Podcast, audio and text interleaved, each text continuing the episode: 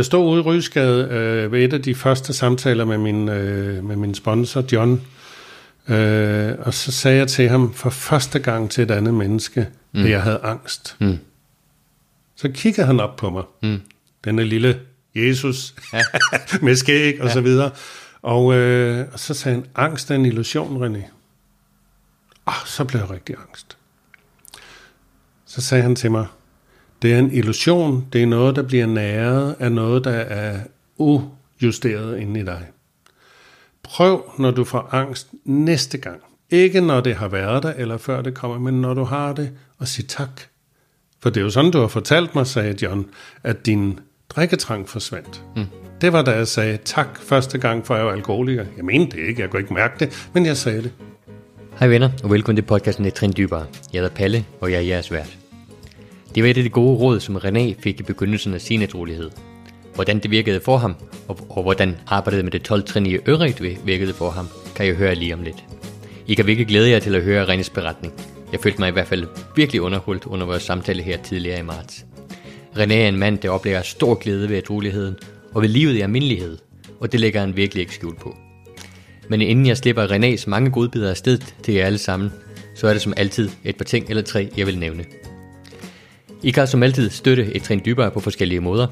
Øh, du kan for eksempel fortælle en ven eller veninde om podcasten, og på den måde være med til, at budskabet kommer længere ud. Du kan også støtte mig i at lave podcasten med at smide penge i hatten, og hatten, det er MobilePay box nummer 5648 UH. Et trin dybere en podcast, der omhandler vejen til det gode liv, efter ord med misbrug af alkohol eller andre euforiserende stoffer. I podcasten hører du interviews med almindelige mennesker, som alle identificerer sig som alkoholikere, men er kommet sig af deres misbrug og været ædru i mere end 10 år. Deres veje mod helbredelse har været lige så forskellige som de er, men for alle har den haft 12 trin praktiseret i et fællesskab som AA. I podcasten prøver jeg også at komme et trin dybere og finde frem til, hvordan de har skabt det gode liv efter år med misbrug. Et af de allervigtigste principper i 12 fællesskaberne er anonymiteten. Derfor fremstår deltagere i denne podcast alene med deres fornavn.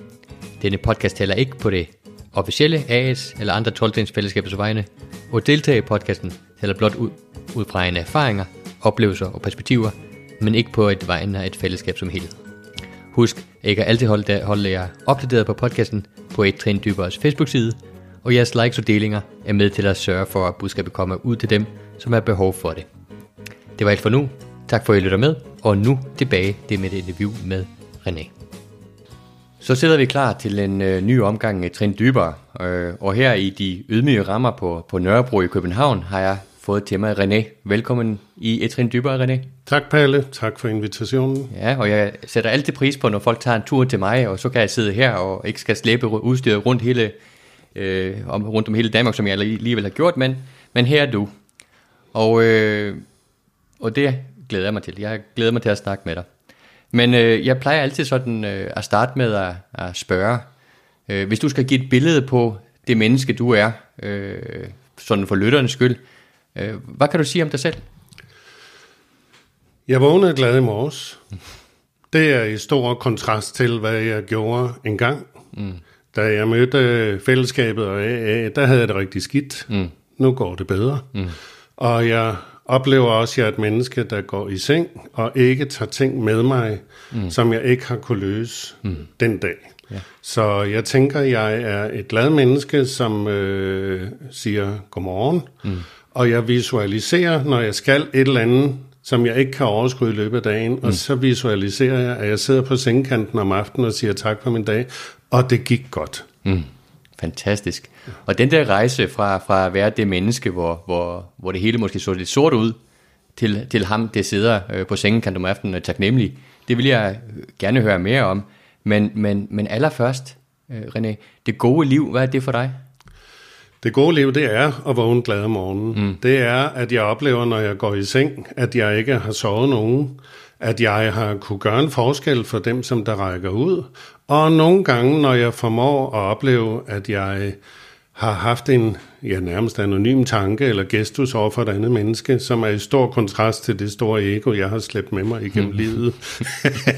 så det synes jeg er det gode liv. Det gode liv ligger ikke i det materielle mm-hmm. for mig. Jeg har materielle ting i dag, men, men, men det ligger ikke der for mig. Det ligger et helt andet sted. I går var der en en øh, medarbejder der, hvor jeg, jeg arbejder, han havde brug for at tale med mig, og vi sluder bare, mens jeg sidder og arbejder og gør mit arbejde færdigt. Og så rejser han og siger, hvor er du et dejligt menneske. Mm. Og jeg tænkte sådan på det, da jeg, da jeg tog hjem her i nat, jeg arbejder aften og nat, så tænker jeg på, hvad søren er der sket i dit liv, René? Mm. Jeg, jeg, jeg, jeg møder næsten hver dag med glæde en idiot. Mm. Og, og dagens første idiot går jeg nogle gange og venter på, nogle gange trækker det lidt ud, men der er altså nogen derude, og jeg vil helst ikke se dem. Men jeg bliver faktisk glad, når jeg ser den første idiot, så ved jeg, at det er overstået. Ja. Så er det overstået for den dag, så kan jeg slappe af og sænke mine skuldre og sige, sådan, ja. det var det. Fordi jeg har jo lært, at hvis jeg ser mere end en idiot om dagen, så kunne jeg godt være den anden. Og det overgår jeg ikke. Så jeg, jeg synes, det gode liv, det er, har ramt mig, og det har AA, det har alle de skønne mennesker, jeg har mødt på min vej. Det mm. har de lovet mig. Programmet lover mig, at jeg vil få en ny livsmål, en ny, ny livsholdning. Mm. Og det er sjovt en dag, at der er en øh, AR, der spørger mig, hvad jeg egentlig gør for at holde mig ædru. Mm. Så jeg gør ikke noget, siger så. Jeg, uh, jeg beder uh, hver morgen for min ædru dag, og jeg siger tak om aftenen, og med stor undren siger jeg nogle gange, tænker du elsker mig, kære højre magt. Mm. Ligesom jeg er. Det var dog utroligt. Og, og, så, og så får jeg sovet. Men altså sådan en, øh, en, en dag, hvor, øh, hvor jeg, jeg mærker, at øh, jeg får løst tingene og øh, går i seng øh, med, med løste ting mm. og lægger uløste ting over på den hylde, hvor de hører hjemme, mm. så kommer de at dukke op, når jeg kan løse den. Mm. Dem, jeg skal løse. Fantastisk. Ja. ja. Men øh, sådan har det ikke altid været. Nej. Øh, Nej. øh, og hvis vi sådan går tilbage i tiden, øh, din baggrund, hvad, hvad kan du fortælle om det? Min baggrund, er vi helt tilbage? Ja, vi er helt tilbage. Men, og det er dit show. Ja, det er dit show, det her. Så... Ja. ja, jeg er født og opvokset på Vesterbro. Mm. Min øh, mor havde, øh, havde mig i maven som 21-årig, og hun er allerede min storebror og storesøster. Mm. Og hun har også haft to fremtvungne aborter. Mm. Hun ville ikke være mor mere. Mm. Så jeg blev født på Rigshospitalet, og så blev jeg anbragt på Smøderhjælpen, øh, så vidt jeg har kunnet spore op i øh, Isterød, mm. øh, op på det gamle Rotana-kongens øh, sted derop. Og øh, kommer først hjem i mit barndomshjem, da jeg er cirka tre kvart år. Mm. Nu, nu har jeg det sådan, at øh, jeg kan finde masser, masser, masser af ting, der måske kunne få Ludvig Holbergs Jeppe til at, at forklare, hvorfor han drak. Ja. Øh, jeg tænker, at øh, jeg ligesom drak, fordi jeg er alkoholiker. Det er mm. sådan den store frigørelsestanke mm. for mig.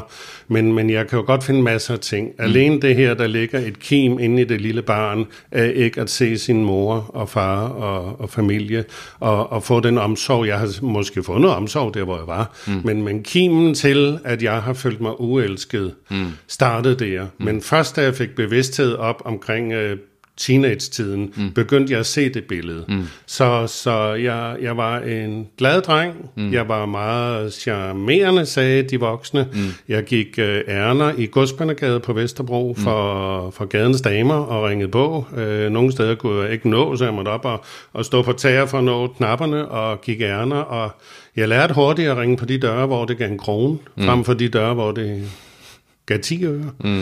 Øh, jeg, jeg startede tidligt med at regne den ud. Mm. Min far skrev min konfirmationssang nogle år efter, at jeg formåede at regne den ud, så det gav bedst mulig kasse til mig.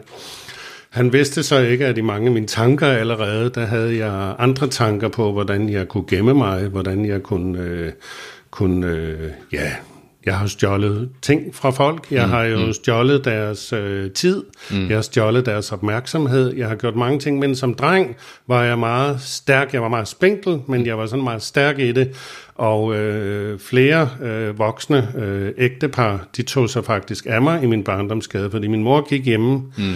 Min mor, hun har formentlig haft en øh, fødselspsykose og ville ikke have flere børn. Hun var selv nummer 15 ud af 15 børn.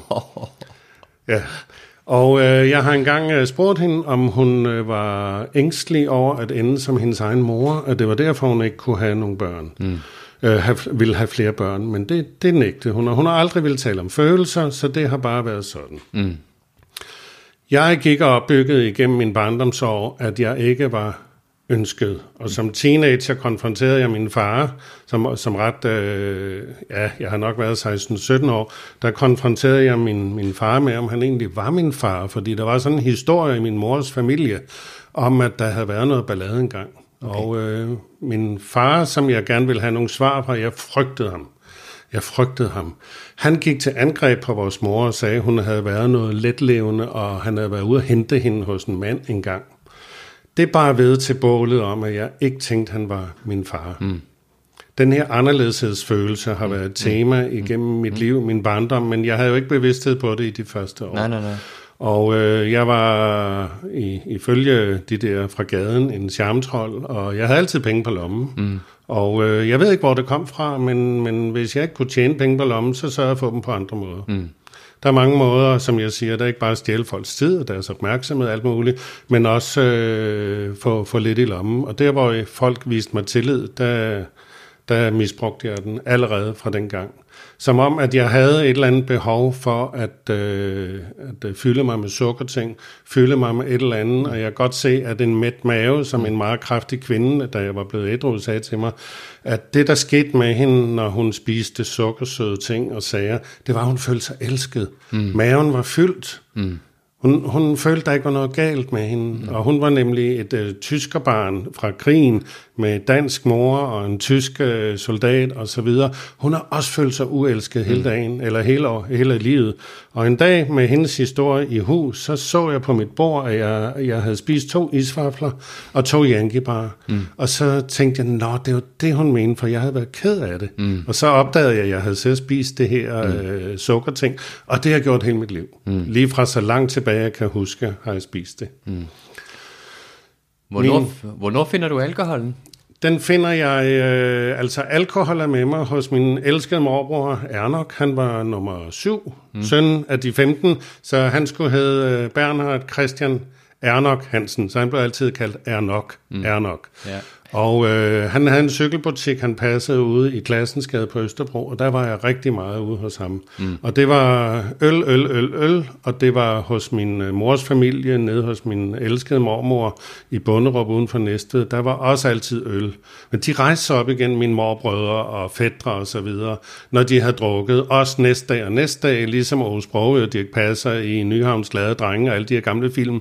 De rejste op dagen efter, de havde slået på tæven og drukket og, og og, og haft en fest. Det gjorde jeg ikke, da jeg mm. fik alkohol første gang som 14-15-årig. Jeg mm-hmm. husker lige omkring min 15-års fødselsdag, og mm. det omkring min konfirmation. Fra første gang, jeg tog et glas, opdagede jeg, at jeg ikke kunne stoppe igen. Jeg, øh, jeg må lige lidt tilbage til barndom igen, mm. fordi min mor var meget psykisk ustabil, og øh, omkring øh, jeg er 11 år, der bliver mine forældre skilt, hun får høj, høj feber og råber og skriger, at du slår mig ihjel, og de er inde i soveværelset. Hun, hun har været ustabil i mange men jeg har jo ikke set den side. Jeg har bare været sammen med min mor, hun gik altid hjemme.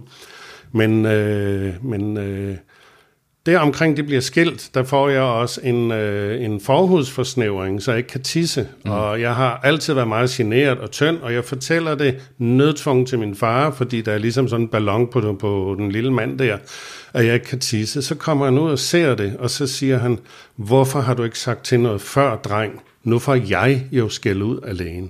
Mm. Den her følelse af at være set og hørt, mm og, og mange episoder har jo gjort, at jeg på et tidspunkt blev nødt til at efterforske, om han var min far. Mm. Lige for at springe op til, da jeg snakker med min sponsor om det, så siger han, ja, men det kan godt være, at han måske ikke fysisk er din far, men i ånden er han i hvert fald mm. din far. Mm. Det var ham, der skrev under i kirkebogen, for det undersøgte jeg. Så, mm. så jeg fik fred med det på et tidspunkt, men det har gjort af min anderledeshedsfølelse. Også at vi havde stort set aldrig legekammerater hjemme, min søster og mm, bror mm, og jeg. Mm. Fordi min mor, hun, øh, hun skulle have cleanet, og der skulle, det var nærmest det, som i Matador øh, med måde, at nøglehullerne skulle renses. De måtte ikke kunne se, at der var noget galt, og den mm. der med at huske at skifte mm. undertøj. Tænk, hvis du bliver kørt over og kommer mm, på mm, hospitalet. Mm. Hvad må de ikke tænke om mig. Ja. Det har jeg haft dygtigt med fra mine forældre. Mm. Min far, som jeg var død bange for, vi dukkede os. Øh, han slog ikke mig. Det bare også ved til, at jeg tænkte, han er sgu nok ikke min far alligevel. Han slog min søster og, og bror meget kraftigt. Mm. Og når han rakte ud efter kartoffelskålen, når vi sad og spiste, så dukkede vi os. Mm. Han slog ikke mig, men jeg dukkede mig også. Jeg fik en stor frygt for autoriteter der. Virkelig ind med, med nærmest med modermælken. Mm. Så den her anderledeshedsfølelse, samtidig med at mine forældre blev skilt, så kommer min far til den tanke, at øh, jeg skal til at i 7. klasse, og min bror i 9. Der kan han ikke håndteres, fordi vores mor kommer aldrig tilbage igen. Han nægter, at vi må give hende en nøgle. Hun kommer på Nordvang og kommer ikke tilbage igen. Mm. Min bror er ekstremt ulykkelig over det, min søster også, men hun taler heller ikke så meget om følelser. Så, øh, så den episode, sammen med det her med, at jeg lige pludselig følte mig anderledes. Jeg følte mig anderledes på grund af den her operation, jeg fik ude på Glostrup Amtssygehus. De gjorde det pænt, men jeg følte mig ulækker og anderledes. Og lige pludselig begyndte jeg at gemme mig meget, hvor jeg havde været meget frigjort, og jeg havde en oplevelse som 11-årig, hvor jeg vågner vi flytter på et tidspunkt, da jeg skal i 3. klasse fra Vesterbro til, øh, til Brøndby Øster til en, øh, ny lejlighed. Og min far han arbejder altid over, for han ville gøre det så godt for hans familie, mm. så, øh, så vi kunne komme ud og komme væk fra Vesterbro og få en god bolig. Øh, den her operation skilsmissen, og så min far ikke kan håndtere. Min bror er ude i noget øh, ballade og noget med en stjålen knallert, og, og min søster, hun øh, laver også et eller andet, øh, som ikke er øje det kriminelle, men som gør, at han ikke synes, han kan styre hende. Mm. Og øh, jeg er også i fuld sving, mm. og jeg har skulket fra skole mm. og så videre, men, men det kommer først rigtigt derefter, at jeg ligesom føler mig ekstremt anderledes fysisk. Mm. Da jeg så kommer på Kost- og Realskole i Jyderup i 7. klasse, der vokser jeg, og jeg bliver øh, lige godt to meter høj. Mm. Og en lang tændstik. Mm. Hvis jeg ikke havde en pind i munden, ville jeg falde i kloakkerne, var der en, der sagde. Og det, det begyndte at, at bygge en øh, ekstremt, mm, ja, endnu dybere anderledeshedsfølelse op. Mm, mm. At øh, jeg ikke var som mine kammerater, og jeg havde også i den periode meget svært ved at passe på mig selv. Mm øh, altså vaske mig, mm, og, mm. Og, og senere i min øh, aktive øh, øh, år, der var jeg en af de, som der slæbte rendestenen indenfor mm. i perioder, mm. og så lukkede jeg jo døren op. Mm. Og øh, min mors øh, med, hvad må naboen ikke tænke, det var, det var at være en øh, hyacinth fra øh, Fint skal det være. Mm. Det, hun er vand ved siden af, hvad min mor var. Mm. Øh, nu, nu, nu er det ikke kun skidt, men det er de ting, som jeg siger, der jo godt kunne få en til at tænke, jeg forstår godt, hvorfor René han drak, ja. ligesom Jeppe. Mm. Øh, det forstår jeg godt, men, men jeg, da jeg så kom til øh, senere til AA, så fandt jeg ud af, at den store, den store frisætter, øh, den ramte mig, at jamen det er fordi, du er alkoholiker. Mm. Mm. Og, og fordi du drikker, får du endnu større problemer. Mm. Øh, så, så hvad kom først? Øh, hønen, ægget eller så videre. Men øh, som 15-årig, der møder jeg, øh, der møder jeg øh, alkoholen. Altså jeg mødte den hos min morbror, der kom jo barberen, og der kom postbud, og de drak bajer. Og min morbror, han var spilleglad, og og hygiejnen var ikke sådan noget, han sådan lige råbte højt om. Han har altid sort hænder, og en gang sagde han, hvad er du sartnæk? Skal du vaske hænder, før vi spiser mad? Mm. Og jeg vil jo ikke være sart og anderledes, så, så jeg vasker ikke hænder og spiser dækkemad med olie på kanten. Øh, men, men, men der mødte jeg jo alkohol, men i mit barndomshjem var der ikke noget. Men, men jeg husker ikke, min far drukket. Mm-hmm. Det kom så senere, hvor han så fandt en, en ny kone, Øh, Lisa, som var meget sød ved, ved mig og ved mm. os alle sammen, hun var buffist på Malmøbådene, og hun kunne tage til. Mm. Øh, hun, jeg husker, hun sad og rullede smøger, og mm. så drak hun øh, hvidvin. Mm. Øh, de der store pyramidart, halvanden liters flasker der. Mm. Og øh, der begyndte min far også at få en, en morgenbitter og så videre. Men det var så, øh, det var så lidt senere. Ja, ja, ja. Vi er et år på kostskole, øh, min bror og jeg. Min søster, hun er så øh, fire år ældre end mig, så, så hun, hun, hun undgår det der. Øh, men i det år prøver min far at finde en ny kone, og øh, der er nogle forskellige kvinder, når vi kommer hjem hver anden weekend, min bror og jeg, nede fra, fra kostskolen.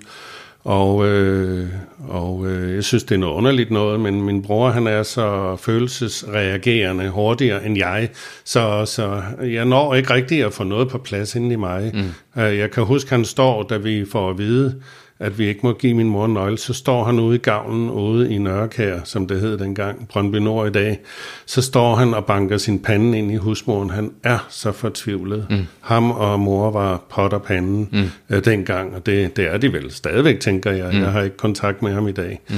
Men, øh, men øh, en dag kommer vi hjem, og så siger min far, at nu øh, flytter Lisa ind hos os, og hun har fem børn. Min far har jo så alene med tre børn. Mm.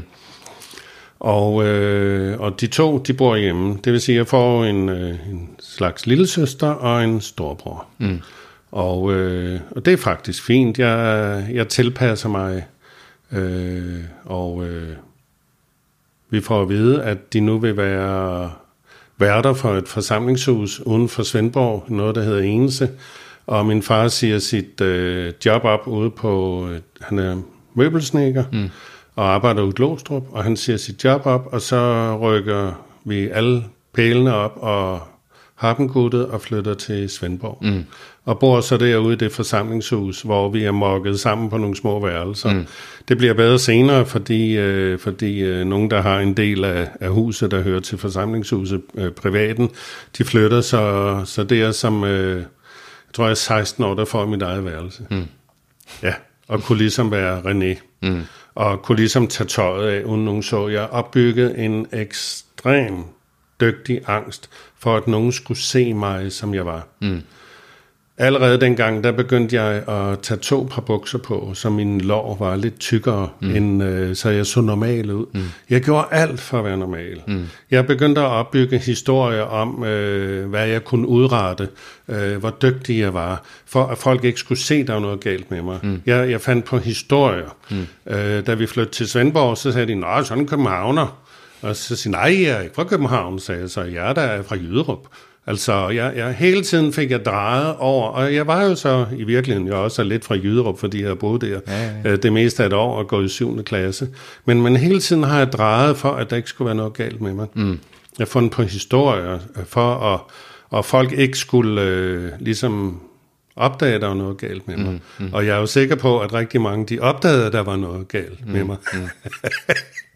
Så øh, jeg er begyndt at drikke ved, jeg vil ikke konfirmeres, men min far havde åbenbart brug for at vise familien, at det her forsamlingshus, det kørte godt, og de havde et godt liv, og han var vældig glad for Lisa, øh, sin nye kone. Og de havde brug for at få hele familien, begge familier samlet og holde en fest. Og mm. der var det så oplagt, at det var mig. Men jeg ville hellere have været med DUI Lejer Virke til Italien på en konfirmationsrejse, for jeg troede ikke på noget Gud og Jesus, og det var jeg da meget bevidst om. Øh, men, men de fik overtalt mig, mm. så jeg følte mig rigtig dum. De der øh, 1,97 høj og vejede måske sidst i 50'erne af kilo. Ja. Og øh, med en højhalset hvid sweaters på, jeg følte mig så dum, og jeg begyndte at svede. Der fik jeg angst for alvor første gang. Mm. Den byggede sig op igennem de unge år, fordi det jeg gerne ville være, mm. det jeg i virkeligheden var, og hvad jeg troede, jeg skulle være. Mm. At de her mm. miskmask, det opbyggede mm. en ekstrem stor angst i mig, som akkumulerede med tiden. Allerede første, øh, anden gang, det var ude i en lille by, øh, Ollerup, hvor der lå en stor idrætshøjskole, og det gør der formentlig stadigvæk. Men der var et værtshus, og der kan jeg huske, at vi fik nogle kanner. Vi var nogle øh, kammerater fra den lille, lille fynske by Ense der, og, og der kan jeg huske, at jeg lige pludselig havde tjek på, på min angst. Jeg kan huske, at jeg turde gøre nogle ting. Jeg fik mod til at, at og ja, være mig vel egentlig. Mm-hmm. Øh, men, men historierne var jo med mig, så dem havde jeg jo brug for at bygge videre på, mm. for ikke at tabe ansigt, for ikke mm. fra min mor, jeg har lært så dygtig, der måtte jo ikke være noget galt med, mm. hvad måtte folk ikke tænke, mm. og så. Så, jeg, jeg husker, at uh, alkohol gjorde mig godt, men jeg blev frygtelig syg, fordi jeg drak det for meget, jeg kunne mm. ikke stoppe. Mm. Altså, det var jo, sådan var det jo hver gang, og jeg lovede mig selv, at det gør du aldrig mere, men det gjorde jeg jo så, når jeg fået den første, så gjorde det igen. Øh, det var ikke sådan, at jeg drak hver dag, og, og, og heller ikke øh, op igennem min læretid. Jeg kom i lære som typograf. Det kunne lige så godt have været landmand eller noget mm. andet. Jeg vidste i virkeligheden ikke, hvad jeg ville, men, men jeg fandt en læreplads i Svendborg. Mm. Og øh, min far blev ved med at sige, at det var ham, der havde skaffet den, men, men jeg, jeg havde selv skrevet til Odense Bogtrykkerforening om, at jeg godt ville lære, for jeg havde været i erhvervspraktik hos en bogtrykker i, i Svendborg. Og jeg ved ikke, hvor, hvorfor han havde brug for det. Mm. Øh, og jeg nogle gange har sagt, at det er mig, der husker forkert, fordi øh, når jeg tænker tilbage på, på hele mit liv, så er det ikke altid, som det skete 100%, men det er, som jeg, øh, jeg husker det. Og øh, jeg husker helt klart, at det var mig selv, der skaffede en læreplads. Men korrekt er min far, der var nede, fordi jeg jo ikke er myndig at skrive under på kontrakt. Mm. Så, så, så langt, så godt. Men øh, følelsen af ikke at øh, være andet end bange for min far, øh, den, den tog ved. En dag ude i forsamlingshusets privat øh, stue, inde i stuen, der, der var min far inde i soveværelset og var ved at gøre sig klar. Han skulle over og servere i øh, forsamlingshuset. Og så kan jeg huske, at jeg tænkte, at jeg sætter mig i hans lænestol. Det var fars stol, mm, stor blå mm, stol. Mm. Så sætter jeg mig her, og når han kommer ind, så vil jeg se ked ud af det. Så spørger han mig nok, hvordan jeg har det. Mm. Og jeg sad og fremtvang tårer, og ventede på, der var sådan lidt øh, ikke så god lys udefra, men øh, fordi det lå ved noget skov. Øh, og så kommer han ind i stuen, og jeg sidder der med tøj i øjnene, og så kigger han på mig, og så siger han, hvad søren sidder du der for, dreng? Går der ud i solen? Mm. Og så går han videre. Mm. Øh, jeg, jeg prøvede med sådan, øh, ja vel, i og for sig usund, men det bedste jeg kunne, ja. øh, tiltag for at blive set og hørt. Ja, men hvorfor var det så vigtigt for dig? Det var det, fordi jeg synes, jeg havde det skidt, og jeg havde ikke rigtig nogen at gå til, og jeg fortalte ikke nogen noget. Mm. Øh, jeg, jeg gik alene med al den her hemmelighed indeni, at jeg ikke øh, følte mig, øh, som jeg skulle være. Mm. Jeg, jeg, jeg, var, jeg var ligesom, jeg var ikke mig, jeg var, jeg var en anden. Mm. Jeg har også haft som øh, barn, min mor slæbte mig til læge hos Dr. Bum, mm. ude i Brøndby Øster. Mm øh, fordi jeg så dobbelt, og jeg ligesom så nogle ting, og ligesom synes, jeg oplevede ting inde i mit, i mit øh, system. Og Dr. Bum havde sagt, der er ikke noget galt med den knæk der. Mm. Men allerede, øh, da jeg rendte rundt inde i Engelslevsgade, og gik og ventede på nogle, tit og hentede jeg min far på Dybbelsbro station, vi boede to gader fra, mm. så oplevede jeg, at jeg ligesom øh, kunne hoppe ud af min krop. Mm og hoppe op på togvognene, der kørte det jo kæmpe banelæme der. Og, og, og det havde jeg mange oplevelser af, at jeg ligesom kunne forlade min krop og mm. hoppe rundt og gøre ting. Og, øh, og de sagde, at det bare var et barns fantasi, så jeg fortalte det aldrig mere. Mm. Det var som, øh, ja, jeg husker det som 4-5-6-årig, mm. at jeg rendte der i Engelslevsgade. Øh, de her sådan ligesom psykiske oplevelser, mm. de er mm. også vigtige for mig at fortælle lidt om senere, fordi mm. de er, de er en, en, en meget stor del af af min ædrolighed i særdeleshed. Mm. På et øh, tidspunkt bliver jeg jo udlært, mm. og øh, jeg elsker jo, når vi er lærlinge, og sådan, vi går op øh, og, og får nogle bajer og sådan, men jeg blev rigtig, rigtig mobbet af en, øh, en ung bogtrykker. Han blev medejer af bogtrykkeriet, hvor jeg stod i lærer, og han var tidligere næstformand for Dansk Typografforbund mm. i Svendborg. Mm. Og øh, han, de har holdt nogle fester ude i min fars forsamlingshus der, og øh, han synes jo, det var en festlig fyr og så videre. Han var stor og tyk, mm. og han mobbede mig, der var lang og tynd. Mm. Og det gjorde han fra dag et. Mm. Og jeg ved ikke, hvorfor jeg fandt mig i det, men, men det er bare ved til, at jeg ofte lader mig syg, og lige havde en dag, og jeg havde slet ikke lyst til at tage på arbejde. Mm. Jeg har overhovedet ikke lyst til at tage på den læreplads. Jeg er arbejdsdreng tre kvart år, og så kommer jeg så i lære som typograf, og jeg er selv, for mig selv, overraskende rigtig dygtig til mm. til at, mm. at være typograf mm. og det og lave de der sirlige skrifter til strikkebutikkerne og de grove bogstaver til, uh, til smeden og så videre uh, og får et uh, godt uh, svendbrev, mm. Uh, mm. som han ser den unge lærermester der og fnyser og smider det hen til mig. Mm. Uden at sige tillykke eller noget. Mm. Ja, og så, og så slutter den læreplads. Mm. Der har jeg haft bolig i forskellige steder i Svendborg, og, og øh, jeg begynder allerede i, øh, i det første år som arbejdsdreng, og øh, tænke mere og mere på at skal have noget at drikke. Mm. Øh, det er ikke hverdag, men, men det er øh, der, hvor jeg får mit aflad. Det er mm. der, hvor jeg føler mig set mm. og hørt mm. og elsket. Mm. Og onani opdager jeg også er en måde at blive elsket på. Mm. Øh, jeg, jeg havde et stort hang til at blive set nøgen, men mm. jeg blev aldrig en blotter. Mm. Øh, men, men jeg har jo oplevet igennem, øh, særligt i min, øh, i min virkelig voldsom aktiv tid, der havde jeg et behov for at være nøgen sammen med for eksempel min kone, der var mor til min mm. eneste datter, som mm. i dag er 32 år. Jeg, jeg har haft det op igennem også min adrolighed i, de, i en, en stor del af de mm. første år. Jeg havde sådan en trang til at blive set mm. nøgen og have sex med nogen, mm. og så øh, forlade det igen. Hvorfor tog du det her? Jamen, det var fordi, jeg har ikke følt mig set og hørt og elsket. Jeg tror, det er ganske enkelt psykoterapeutisk, mm. teknisk. Øh, det, det er meget enkelt i virkeligheden. Mm. Her står et barn, som ikke føler sig elsket mm. og har brug for at blive set, mm. som han er. Mm. Det blev jeg, da jeg kom senere ind mm. til det første A-møde. Mm. Vi vil elske dig, til du kan elske dig selv. Ja, jeg har hørt det i et andet podcast, du mm. har lavet. Mm. Der er en, der siger, vi vil elske dig, til du kan elske dig selv. Og der var en kvinde, der sagde det til mig, jeg kiggede på hende. Ja, ja, ja. Øh, og havde ikke nogen specielle tanker på det, men tænkte, vil I virkelig elske mig, til jeg kan elske mig selv? Mm. Jeg kan se en rød tråd af mange af mine aktiviteter omkring ja, ja. alkohol. Mm. Det gjorde, at jeg følte mig elsket. Mm. Jeg følte mig set, jeg følte mig hørt, jeg kunne nogle ting. Mm. Øh, selvfølgelig handler det om øh, både det andet køn, men også eget køn, for jeg var også tiltrukket af mit eget køn. Mm. Jeg, jeg, før jeg blev, fik den der operation og, og blev omskåret, der synes jeg jo noget af det grimmeste i verden. I dag ved jeg jo fra, fra vidner, at øh, det er jeg ikke, jeg er faktisk meget pæn. Men, øh, men følelsen har jo fulgt mig. Mm. Den har fulgt mig med mm. op igennem livet, igennem alle årene, mm. så jeg har lyttet med mine følelser igennem, i stedet for og, øh, og handle på det, mm. som folk siger mm. til mig. Mm. Hvis nogen sagde, at der var et eller andet, øh, jeg havde gjort forkert, så var det hele René, der gik i stykker. Mm. Det var ikke kun den lille del der, som jeg lige kunne, øh, kunne reparere på mm. eller gøre noget ved.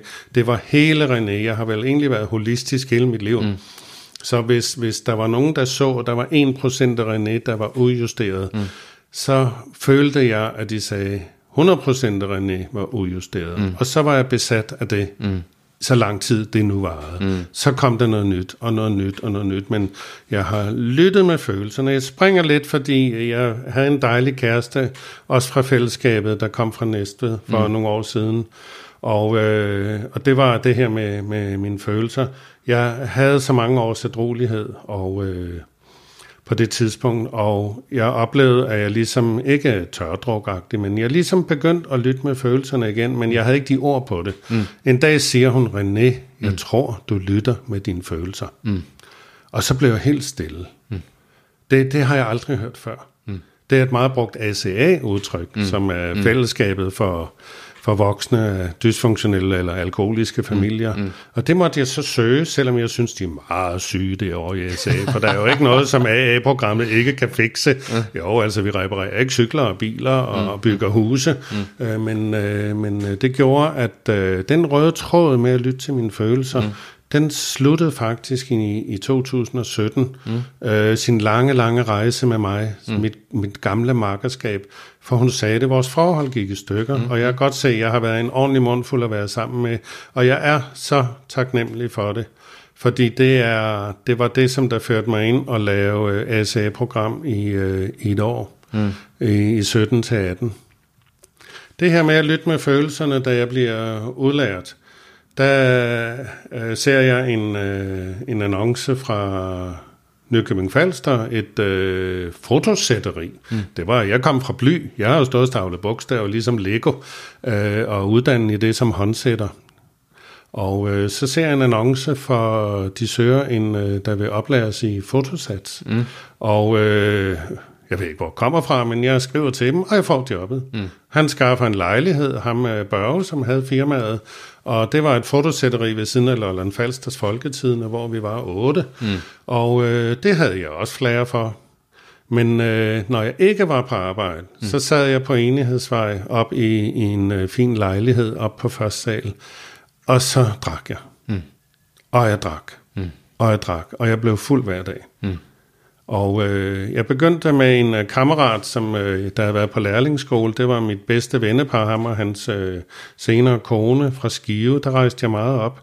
De var meget politisk aktive der begyndte jeg at blive øh, meget politisk aktiv, øh, tænkende, skrivende. Øh, det var studiekreds, det, vi var rødere end øh, den rødeste øh, Preben Møller Hansen, som vi på et tidspunkt kaldte Socialdemokraten. Øh, så åh, kalder du ham Socialdemokrat? Ja. Men, men det gjorde vi. Vi var meget revolutionære, fordi jeg havde brug for forandring, så jeg, jeg knyttede mig til de her, som der der synes, at vi, øh, hvis vi skal lave noget om i samfundet, kan det ikke nytte, når vi sidder og reformerer ind i Folketinget. Vi bliver nødt til at gøre noget, mm. fordi når, når du vil tage noget fra nogen, fra kapitalisterne, så vil de forsvare sig med politi og militær. Så den der tanke med, ja, det er da klart, at så må jeg da også være revolutionær og så videre. Mine tanker gik i den retning, men mit hjerte var aldrig med i den retning. Mm. Øh, jeg begyndte at skrive artikler, og vi studerede, og jeg, jeg blev øh, faktisk leder af et, på et øh, økonomisk politisk studie i København, kommunistisk studiekreds, hvor jeg skulle sende sådan en kæmpe rød bog, øh, udgivet af Sovjetunionen, og, og hvad var det, tidens forlag i sin tid. Der var en blå og en rød, og der skulle jeg sidde og undervise mine kammerater i politisk økonomi, og havde intet begreb om det. Men det var, det var meget hyggeligt, og jeg følte, jeg var noget stort, og vi, vi studerede, og vi holdt møder, og folk de slog som om det var Kina, der var rigtig på den, eller det var Sovjet, eller det var nogle andre lande, eller noget. Mm. Og jeg var der aldrig. Mm. Fordi jeg, jeg, jeg var med til at ville forandre, men, men den jeg i virkeligheden kan jeg se senere, når jeg kigger bagud, det var mig, jeg havde brug for at få has mm. på og mm. få forandret. Men jeg, da jeg begynder at rydde op i mit liv, og som ædru, så siger min øh, sponsor, som jeg skal komme tilbage til, han siger, prøv at tage en ting ad gangen, når du skal rydde op i dit liv. Mm. Se, hvad den gør ved dig. Mm. Kig på det. Og jeg tog nogle artikler frem, jeg havde skrevet. Jeg blev i en periode øh, medredaktør af Arbejderbladet inde i, øh, i Sømændenes Forbund, som de, de udgav, øh, og jeg blev øh, øh, kortvarigt øh, redaktør af Arbejderforlaget derinde. Og øh, de artikler, som jeg havde skrevet, blandt andet en 60 artikel, jeg havde fået meget ballade for om krigen i Afghanistan, der opdagede jeg, at jeg havde skrevet om det forfærdelige ved krig. Mm. Om at folk de mister øh, søstre, brødre, fædre, øh, børn, øh, om alt det objektive ved krig, mm. om øh, børnehavens øh, forlængelse op i voksenlivet, fordi jeg havde set en, øh, der hvor jeg boede, der havde jeg set ned fra min 8. sal, havde set ned i en børnehave, hvor mm. der kom et barn og tog en rød spand mm. fra et andet barn, og så tog det her barn sin, sin lille røde skovl og slog den anden oven i hovedet med, og fik sin spand tilbage. Mm. Øh, jeg, jeg, jeg havde set alt det her vold, jeg, jeg, jeg, jeg havde et humani, en humanitær tilgang til det, som jeg blev så overrasket over i mm. alle de skriverier, jeg har haft. Jeg skrev også en artikel, jeg blev så meget, øh, mødt med så meget vrede over inden i øh, fælleskursklubben dengang. Vi var jo kommet ind som spioner, for vi skulle samle venstrefløjen, og de vidste godt, vi var der. Det var derfor, de tilbød mig det der job øh, op på arbejderforlaget som, øh, som medredaktør. Øh, alle de her artikler her, jeg blev simpelthen så glad over, at jeg havde haft sådan et tilsnit, fordi der var i virkeligheden ikke den krig i mig. Mm. Når vi var, jeg var med til at være med til alle mulige demonstrationer. Det var for mine arbejdere i England, det var for ANC, det var for, for El Salvador komitéer, det var for alle mulige. Og jeg kan huske, vi stod et sted, hvor der kom en og gav mig en stor kæp. Og så sagde han, så slår du bare, når politiet kommer. Mm. Og øh, de to betjente, som der står over for mig, den ene siger til den anden, har du set den lange pædagogmedhjælper der, der har fået en kæp? Mm. Og øh, så kom min angst igen. Mm. Og jeg, jeg, jeg, jeg, jeg var meget i mine ord, mm. men jeg var ikke i min handling. Mm. Jeg var i virkeligheden sådan en, der skyndte sig væk, når det var. Mm. Og øh, ja, jeg var jo faldet, jeg kunne ingenting. Altså, de havde, jo, de havde jo ramt mig. Men mit hjerte var, at jeg faktisk kan se, at jeg har haft en stor indfølings evne mm. med mig, mm. også i de år, hvor jeg troede, det hele bare var lort. Mm. Jeg havde mange, mange veninder i Svendborg, mm. som øh, elskede at snakke med mig, og mm. det var jo lidt rødstrøm, og der var lidt det ene og det andet. Jeg, jeg var faktisk rigtig god til at lytte til folk, og hvis der var nogen, der ville bruge mig, så var jeg faktisk, øh, sagde de, ret god til at at lytte, mm. og til at, at, at fortælle sådan i øh, overførte betydninger, øh, om hvordan jeg har gjort, og hvordan jeg klarer ting. Mm. For det her psykiske ustabilitet, mm. jeg har haft inde i mig, øh, kunne jo have givet mig alle mulige diagnoser, mm. men de gjorde også, at jeg var god til at føle ind hos andre, mm. der mm. havde det skidt. Mm. de her psykiske oplevelser, som jeg har haft, de har givet mig mange problemer senere som typograf. Jeg kom til Nykøbing og havde et dejligt job, men det var et år, hvor jeg blev uddannet til det her fotosats, og han måtte lukke Børge, som havde givet mig det her skønne job, og lært mig op, og, og jeg havde det faktisk arbejdsmæssigt godt, og jeg, jeg nød mine opgaver, mm. øh, og kæmpede hver dag for at være øh, nogenlunde klar, når jeg kom på arbejde. Jeg vidste også, hvornår jeg senest skulle drikke. Mm. Øh, senere blev det, det seneste, jeg drak, det var, når der ikke var mere at drikke. Ja, ja. Sådan, sådan, sådan ja. skete det. Men jeg kom øh, med en øh, politisk kammerat, øh, der var i København. Han, øh, han øh, fik mig ind på Socialistisk Dagblad, hvor jeg kom ind, og, og jeg havde allerede inden jeg kom ind ad døren et, øh, et ry som at være ekstremt hurtig, og det synes jeg ikke, jeg var, for jeg havde jo snydt der, da jeg skulle lære blindskrivning, mm. for den var svær, den der gamle skrivemaskine, så jeg snød, jeg bare fandt mit eget system. Mm. Men, øh, men det gik faktisk godt, og øh, jeg kom tilbage til København i 1981, efter vi var flyttet i øh, 72 til Svendborg. Og øh, så har jeg oplevelser på forskellige arbejdspladser af, at jeg sådan kommer til, jeg kommer til, det var det er jo ikke sådan noget ups men, men jeg siger for eksempel til en, til en chefredaktør på Gutenberghus, hvor jeg var en del år, øh, som typograf og senere layouter, så siger hun, du er her jo kun, fordi du i virkeligheden vil over på hjemmet og være chefredaktør. Hun blev så vred, og, og andre, det var så det, hun ville, vise det sig senere. Mm. Men, men jeg, jeg havde en evne til at få, få sagt nogle ting, som der folk de øh, blev vrede over. Og mm. det, jeg fik sagt, var noget, jeg ikke vidste, hvor kom fra. Og det var nogle af de der psykiske evner eller måder, jeg havde til at leve ind. Mm. Det gjorde så, at øh, den sponsor, jeg senere fik, han sagde, at han var klaverjant. Mm. Han sagde, der er en årsag til, at øh, jeg er din sponsor nu, sagde han mm. så. For det er du også. Mm. Og jeg har aldrig rigtig festnet mig ved ordet klaviant, mm. ligesom jeg heller aldrig rigtig havde festnet mig ved øh, ordet alkoholiker, for mm. det er der ikke noget med mig at gøre. Mm. Mm. Og mine morbrødre, de rejste sig jo op dagen efter, og Dirk Passer og de der film, jeg elskede mm. at se, mm. de rejste sig jo op. Mm. Men René rejste sig ikke op. Nej. Det gjorde han ikke. Han var den samme, der fortsatte bare, om jeg var ædru eller fuld. Mm. Sådan blev det. Mm. Ja. Jeg begynder at gå på værtshus også, og vi har det her politiske arbejde, og jeg kommer inde i Røde Stjerne, inde i, øh, i Holbergsgade, hedder den ikke? Nej, Hallof Troldsgade hedder den, mm. og jeg kommer ind i Gammelholm, jeg begynder at komme i Nyhavn, og går på nogle steder derinde, og... Øh, og øh, jeg bor i en, øh, en lejlighed op på Kvisten på øh, hjørnet af Blågårdsgade og, og, og Bakkesensgade. Mm. Og jeg tjener godt som typograf, mm. og jeg har aldrig nogen penge.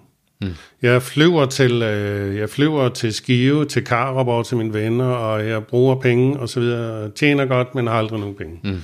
De forsvinder. Mm. Og øh, jeg ved jo godt, det er alkoholen og min måde. Jeg låner penge, når jeg skal, og jeg har gamle møbler og så videre øh, og, og prøver at, at have det pænt, men, men svinstien, den, fordi jeg ikke har det godt inde i mig stadigvæk, så kan jeg jo se, at det egentlig smitter af på mine omgivelser. Mm, mm. Og øh, der er en sådan pussy historie, som vel egentlig bare er sådan en lille parentes. En dag, min mor har besøgt mig to gange i mit voksne liv. Mm. Så den her med, at, øh, at øh, hun ikke ville have et barn mere, oversatte jeg i mine unge år til, at det var mig, hun ikke ville have. Mm. Hun kommer en dag og besøger mig inde på Nørrebro, og så har jeg gemt opvasken i ovnen og inde i skabet, og så har hun kage med, der skal varmes. Mm. Men hun vasker op for mig. Mm.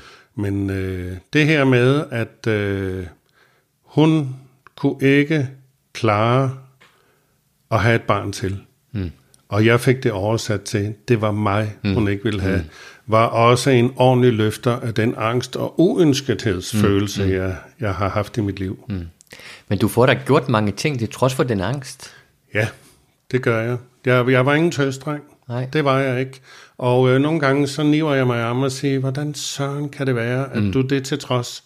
Det, det, det sker sådan, at en, en dag, hvor angsten virkelig rammer mig som ja, angst for angsten, dødsangst, hvad som helst. Mm. Jeg har jo ikke nogen diagnoser, men jeg er sikker på, at jeg kunne have, have ramt rigtig, rigtig mange af dem og fået det på min, øh, på mit øh, generalieblad. Men jeg, jeg kører ind fra Hvidovre, hvor øh, jeg bor sammen med min øh, kone, og mm. der bliver min datters mor. Mm. Og vi er i, øh, er vi 89, vil jeg tro, mm. vi er 88, 89. Og øh, jeg har drukket meget og taget til, mm. og synes jo, at øh, livet kører. Jeg har fået købt mig en bil, og vi øh, får så det her barn, som jeg så gerne ville have, men som jeg ikke anede, hvad jeg skulle stille op med, da det stod der. øh, så tager jeg S-toget ind, da jeg en morgen har afleveret min datter i vuggestuen, og så bliver jeg ramt igen af angsten, men den dag var den ekstra kraftig. Mm. Jeg sidder for enden af kupéen i midtersædet, og så begynder mit hoved at vil rulle af. Mm. Og jeg ser det rulle hen ad midtergangen i toget. Mm. Og jeg når ind til Dybelsbro, min barndomsstation, mm. med toget, mm. og så står jeg af. Mm. Så sveder jeg, og sveder jeg, og sveder jeg, som jeg har gjort så mange gange før, når jeg ikke havde styr på situationen, mm. når jeg ikke havde kontrol og styring, og ligesom kunne bestemme, hvor jeg skulle sidde, hvor jeg skulle være, hvem der skulle komme ind ad døren, og, og så videre. Mm. Så akkumulerede angsten, mm. og, og, og var meget stærk. Den dag stod jeg af, og gik til Hovedbanegården og tog så tog de to sidste stop til Nørreport, hvor jeg så gik op på, på min arbejdsplads. Og øh, det var sådan ligesom, hvor det toppede. Mm. At øh, jeg, jeg har aldrig set det som advarselstegn om, mm. at øh, jeg skulle vende om i mit liv eller gøre noget, mm. for jeg har aldrig rigtig set mig som alkoholiker. Mm. Det var ikke alkoholen, mm. men jeg var da godt nok bange for, at der var noget galt med mig. Mm. Mm. Hvornår begynder den tanke at snige sig ind hos dig, at, øh, at det måske er alkohol, det, det, det er problemet? Det kommer, det kommer meget sent. Det mm. kommer meget sent. Det kommer, det kommer helt op i... Øh, Ja, faktisk så, så drikker vi jo meget på Gutenberghus. Jeg skal måske lige fortælle, at øh, jeg var jo stærkt drikkende, da jeg kom derind. Men jeg kommer ind, og jeg har jo layoutet, og Gutenberghus var ligesom nogle år bagud i udvikling, og de kørte på perforatorstrimler og var lige gået i gang med fotosats og ny teknik osv., og, og jeg kommer derind og kan det hele.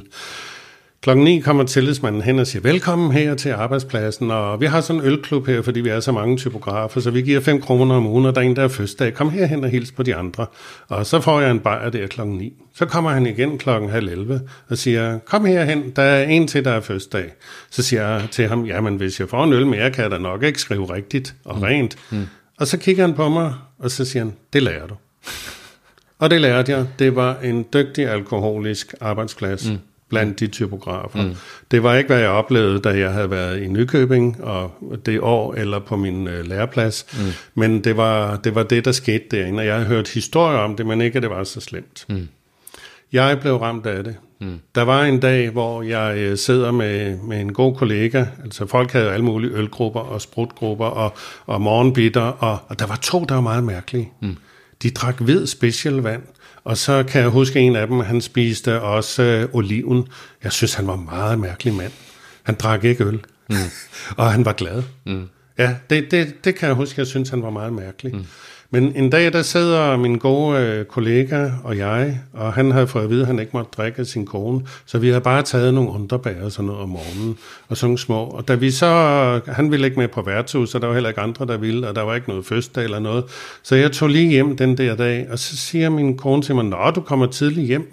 Og så siger jeg, ja, der var jo ikke rigtig noget, der ingen at fejre. Men Gert og jeg havde set, at vi havde drukket 22 genstande den dag. Mm. Men jeg var stoppet, inden jeg var kommet over ja. den der grænse der. Og hun gav mig et kys på kinden, min kone, og sagde, hvor er det dejligt, du er hjemme. Mm. Min kone, hun udviklede senere en, øh, også en øh, meget aktiv drikkende adfærd, mm. som øh, har haft indflydelse også på vores datter, som senere har været igennem et, et større misbrug af kokain og mm. ting. Hun, mm. er, hun er ude af det i dag, mm. men øh, drikker sådan lidt. Mm. Når hun får, kan hun ikke rigtig heller stoppe, men hun har et, øh, et godt liv og er kommet igennem det. Mm. Og, øh, og jeg kæmpede i mange år for, øh, da hun blev teenager. Hun boede øh, i en lang periode hver anden uge hos os, og så boede hun så øh, på grund... Jeg blev nødt til at give slip på hende på et tidspunkt, for at hun havde en ligesom fast bopæl i forhold til hendes skole. Mm. Og øh, da hun bliver 13-14 år, lige omkring de 14 år, begynder hun at, med has og skære ud og så videre. Og øh, jeg prøver alt muligt i starten sammen med hendes mor for at få hende øh, ordnet, mm. fikset, mm, rettet mm. til, mm. komme ud af det der misbrug. Men jeg har jo, jeg har jo alatin, jeg har en ekspert indover, som siger, at hun i virkeligheden ikke er alkoholiker, min datter, eller bruger. Mm. Det er bare, fordi hun er ung, og mm. så videre. Men, men det ender jo op med tiden med et voldsomt misbrug for hende. Mm. Og øh, hun får en øh, konsulent fra Hvidovre Kommune på sig, som på et tidspunkt siger, øh, René, er du slet ikke klar over, hvorfor hun ikke fortæller noget til dig? Mm. Så siger jeg, nej, det er jeg ikke, og jeg forstår heller ikke, fordi jeg, jeg får ingenting at vide, hvad der sker derude, mm. og, mm. og jeg føler mig meget magtesløs over for mm. det.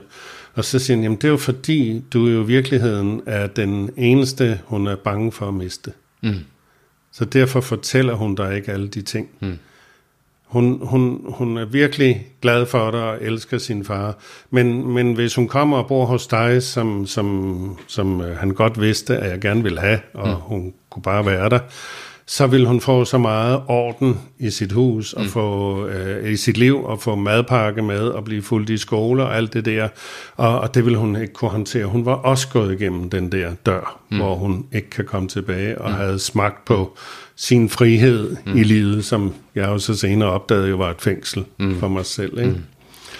Så på Gunnberghus lærte jeg at drikke dygtigt til, mm. og øh, når jeg blev trængt op i en krog, så blev jeg bange. Mm. Min kone trængte mig op i en krog nogle gange, og, øh, og så kan man jo blive ud af reagerende, og det var, der, der er ting i mit liv, jeg ikke er stolt over. Mm.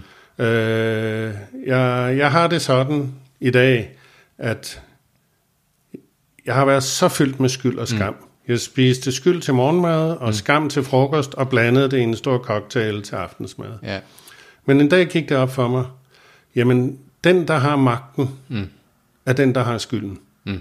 Og jeg har fået en højere magt. Mm. Så må det være din skyld. Mm. Så blev jeg vred på Gud, som jeg kalder min højre magt. Mm. Så blev jeg vred på Gud og skældt ud. Det havde jeg oplevet en dag med min far. Jeg turde aldrig sige noget til ham. En dag jeg cyklede hjem fra mit arbejde, jeg, jeg jeg kørte hjem på cykel en nat fra arbejde, og så bliver jeg lige pludselig vred, og jeg kører ind ad Jyllingvej, og mm. så skælder jeg ud på min far. Mm. Det har aldrig turet. Mm. Han var død. Mm. Nu var han død. Mm. Og jeg skældte ud, og jeg skældte ud. Og ud ved en haveforening kom der en mand, der bare stod og glane på mig, da jeg cyklede ind af, af Jyllingvej. Jeg havde brug for simpelthen at skælde ud. Mm. Og, øh, og en dag, der skældte jeg ud på min højre magt, mm. som jeg, jeg var begyndt at føle elskede mig, uanset hvordan jeg var. Efter du blev ædru? Efter jeg blev ædru. Ja. Men, øh, men den, her, den her følelse af at gøre op med en autoritet, mm. øh, det kom den dag, jeg ved ikke, hvor det kom fra, mm. men det var som om, der var nogen, der skubbede mig med rygvinden på Jyllingevej og sagde, nu skal du gøre op med nogle ting i dit liv, øh, så du ikke begynder at få nye autoriteter. Mm. Men øh, hvis vi øh, vender tilbage til der, hvor, hvor det her med, at alkoholen måske er et problem, øh, det her med, når du nærmer dig sådan det tidspunkt, hvor du stopper med at drikke. Hvordan ser dit liv ud der?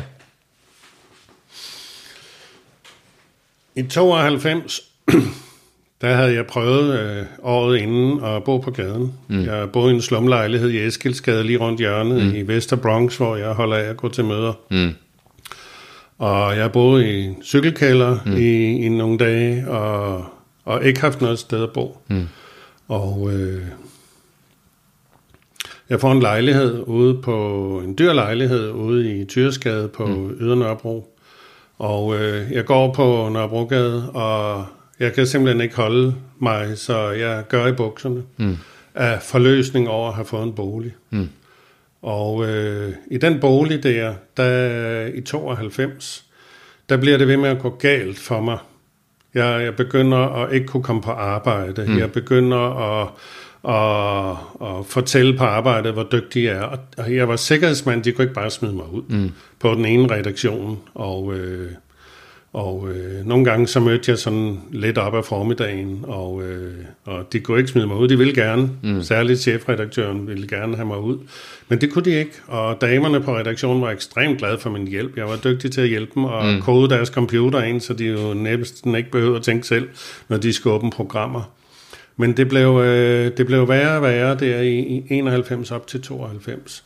Og der synes jeg simpelthen, at, øh, at øh, mit job, det hængte i fare. Øh, alt, hvad jeg rørte ved, det gik galt. Mm.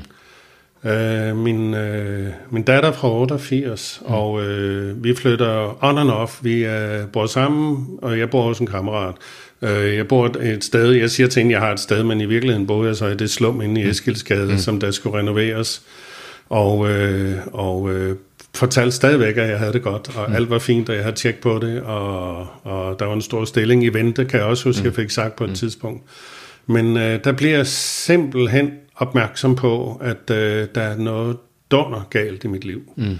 Så jeg beslutter mig en tirsdag, mm. For inden på Gutenberghus, jeg tager en skalpel, og så prøver jeg at skære mit håndled. Mm. Og det gør ikke ondt. Så beslutter jeg mig for, at på lørdag, der skal jeg afgå. Mm. Og øh, jeg havde ikke ret mange penge, for de forsvandt jo stadigvæk. Mm. Og, øh, og om lørdagen, så tænker jeg, om jeg skal øh, gå i Netto og købe de der barer. Jeg synes, det var pinligt, fordi hvad må folk ikke tænke, sådan en pæn mand som mig går ind i Netto og køber nogle bilbarer. og, og så siger jeg, så det er første gang, jeg kan huske, at jeg sagde til mig selv, luk røven. Mm. Det siger jeg i dag stadigvæk, men med et stort blink i øjet. Mm. Og med humor og grin mm. og selvironi, så siger jeg, luk røven, René. Mm. Tag det lige sammen, gør lige et eller andet. Gå, mm. gå den anden vej. Mm. Den dag, der sagde luk røven, og så går og køber de gode tuber over i døgnkiosten. Det blev guldtuber. Mm. Og så drak jeg dem, og så sagde jeg farvel til den verden. Og min datter var fire år der. Mm.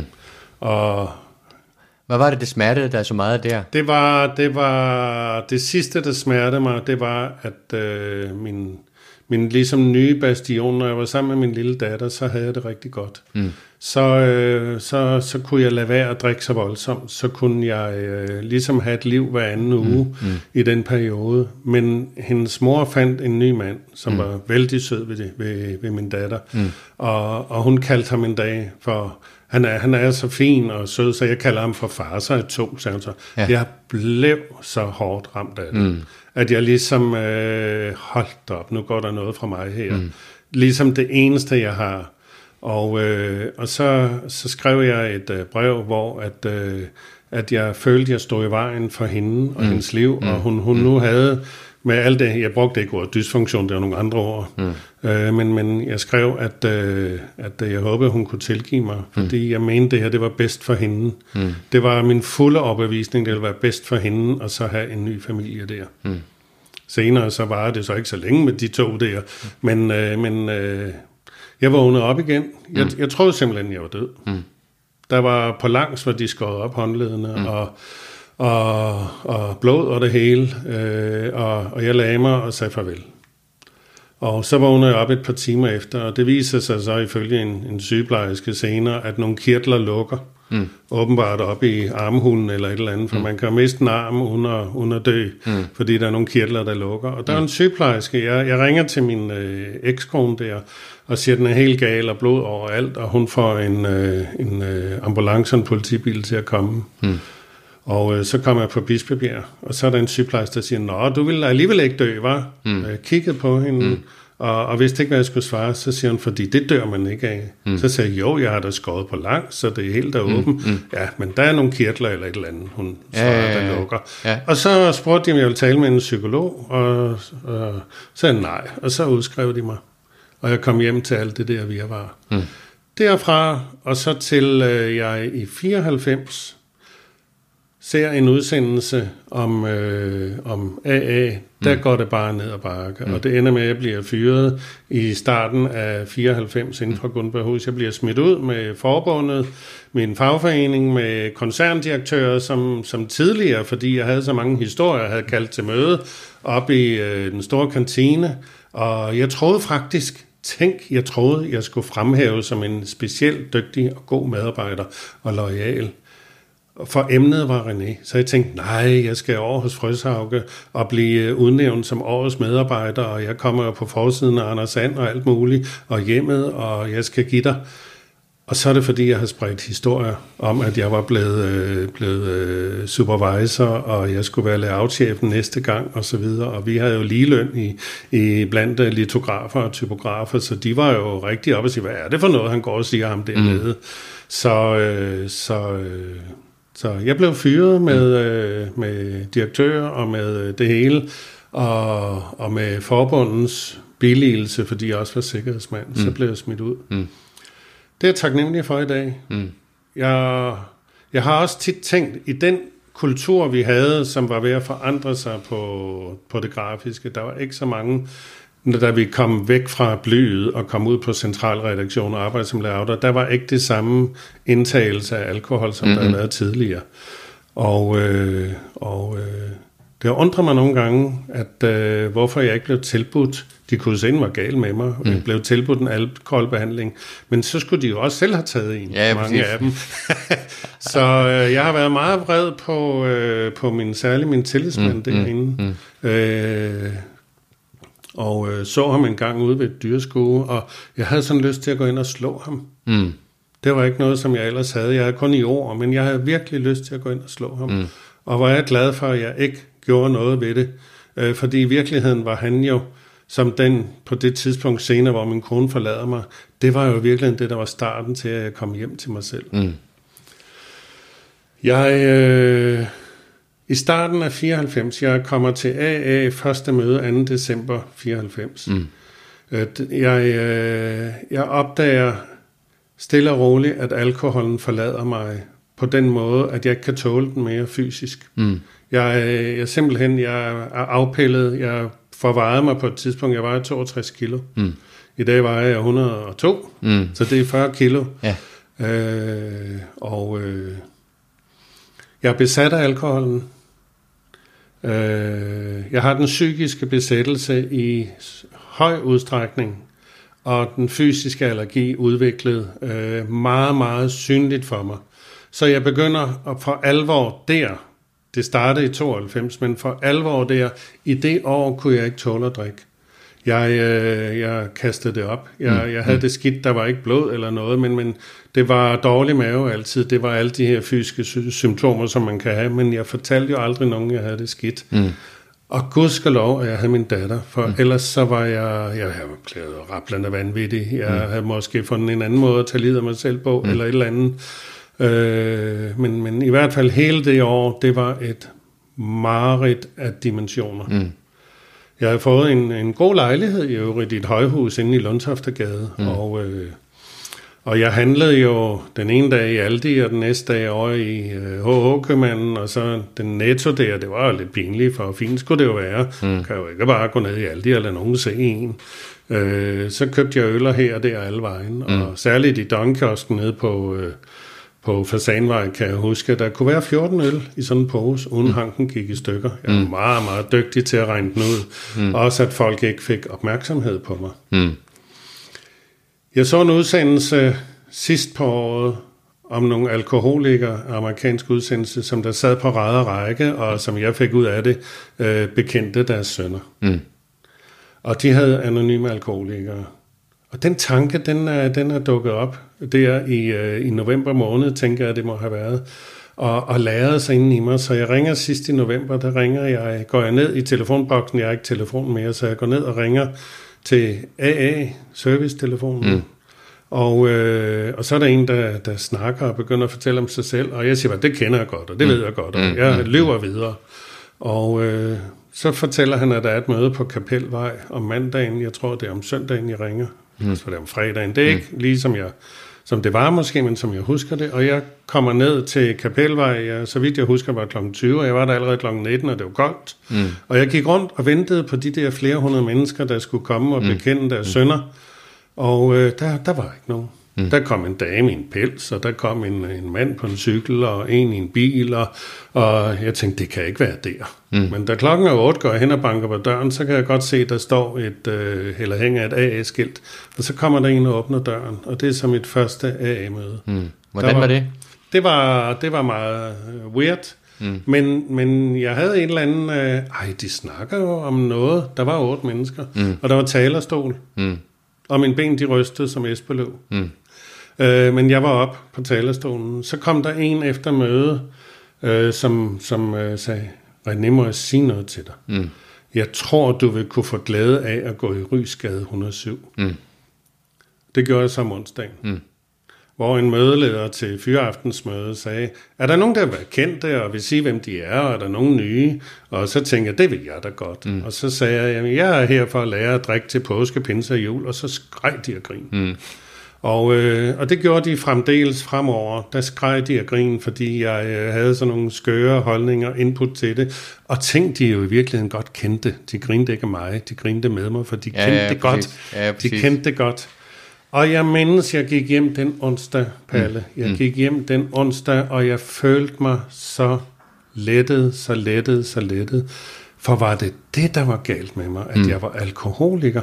Jeg, jeg, jeg kan ikke huske, at jeg har haft en glad tanke i lang tid. Mm. Jeg har taget masker på mig, også i forhold til min datter, mm. og i forhold til de få, jeg dog stadigvæk så. Øh, der kan jeg huske, at jeg var lettet, da jeg gik derfra. Nå, mm. det er det, der var galt med dig. Mm.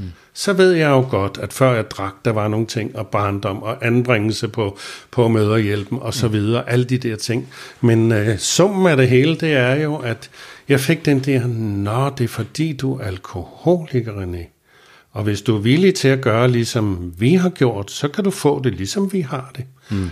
Og så kan jeg huske, at jeg sad og tænkte på en over hjørnet. Jeg fandme ikke have det ligesom ham. Nej. Han er da en idiot. Mm. Og øh, der var det så, jeg hørte den der med, at hvis jeg ser mere end en idiot om dagen, kunne det godt være, at jeg selv var den anden. Og derfor glæder det mig mm. hver dag, når jeg ser den første idiot, for så føler jeg mig fri.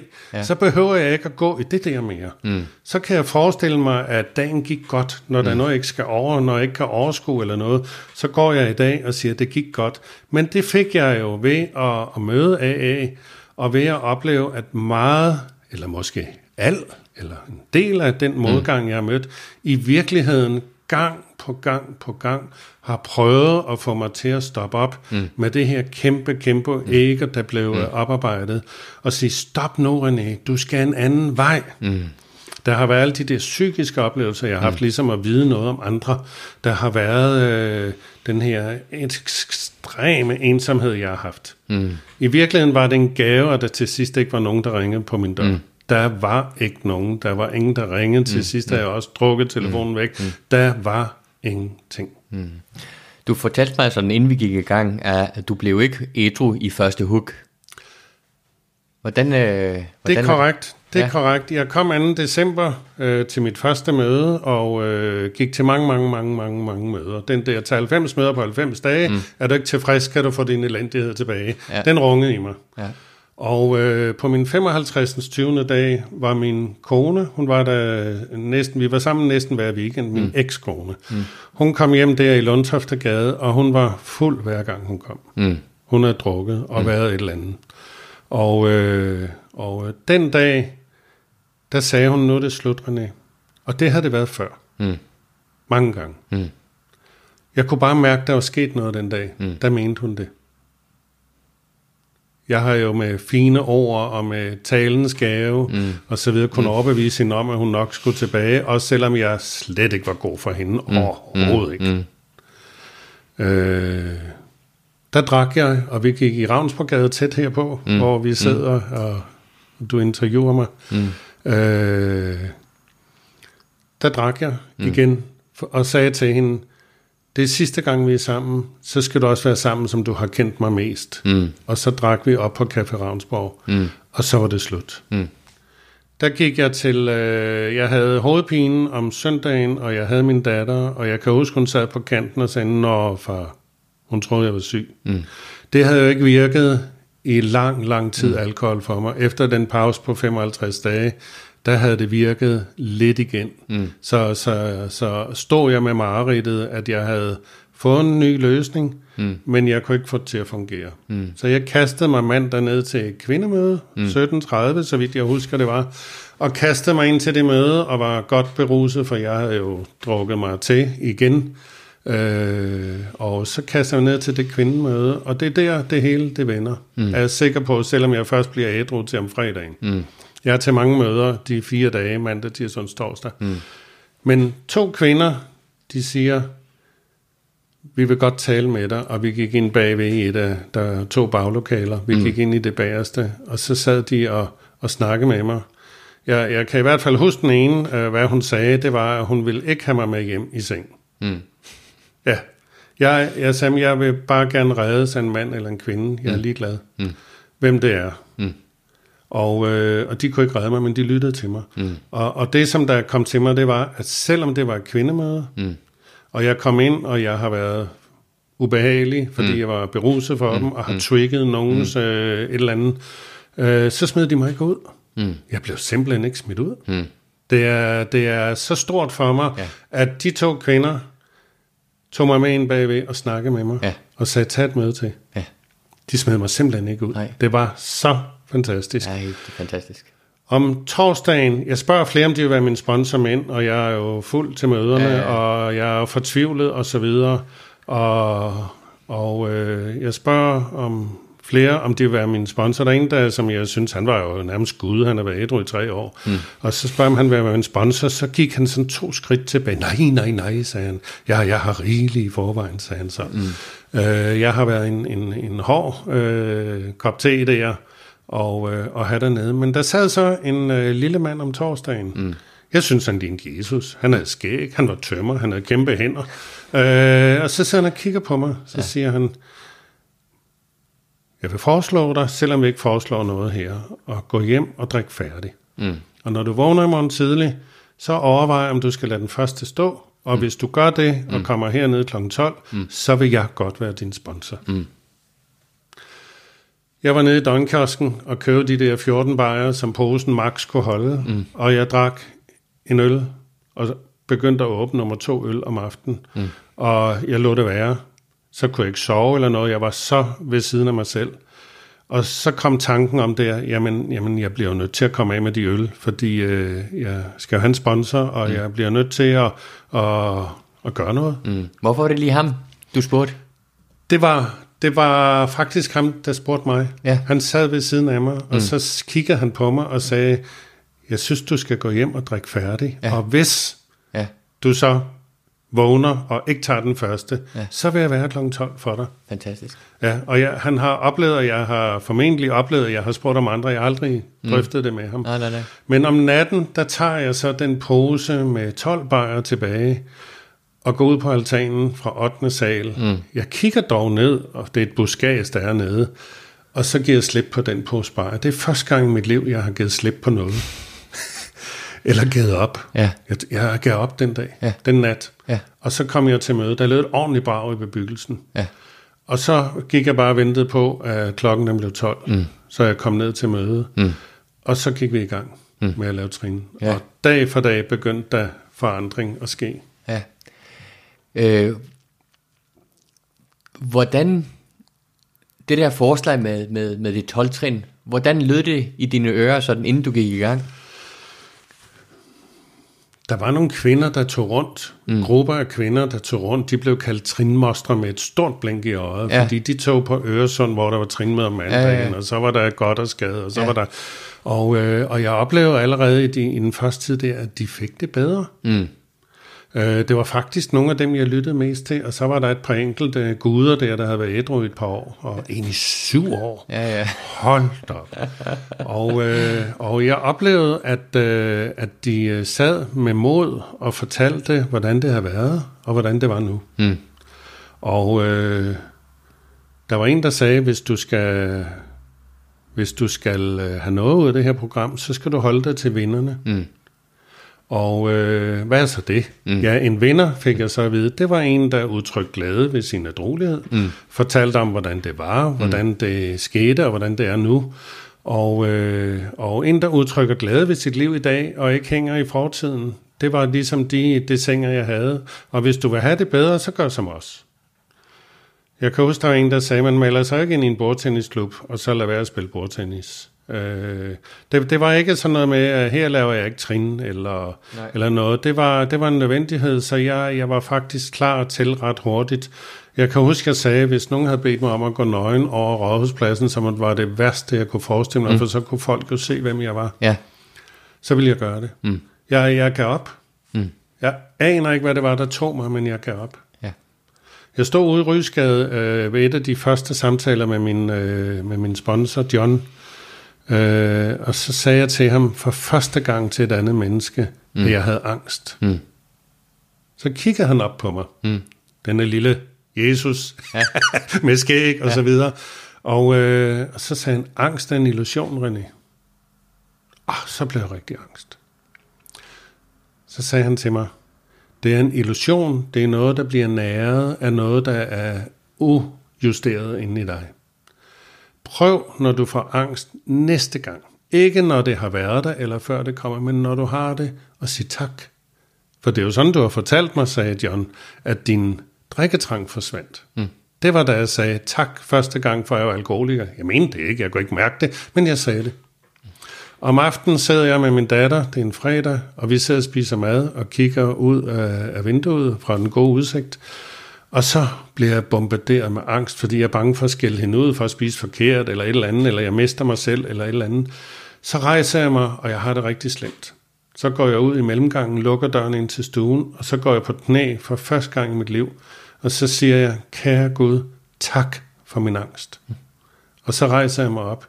Og fra den dag af har jeg ikke haft dødsangst. Mm. Fra den dag begyndte det at vende. Så når der kom noget i mig, sagde jeg tak. Mm. Jeg har fundet ud af, at tak i virkeligheden nok er den eneste bøn, jeg behøver. Mm. Så jeg tak. Mm. Tak.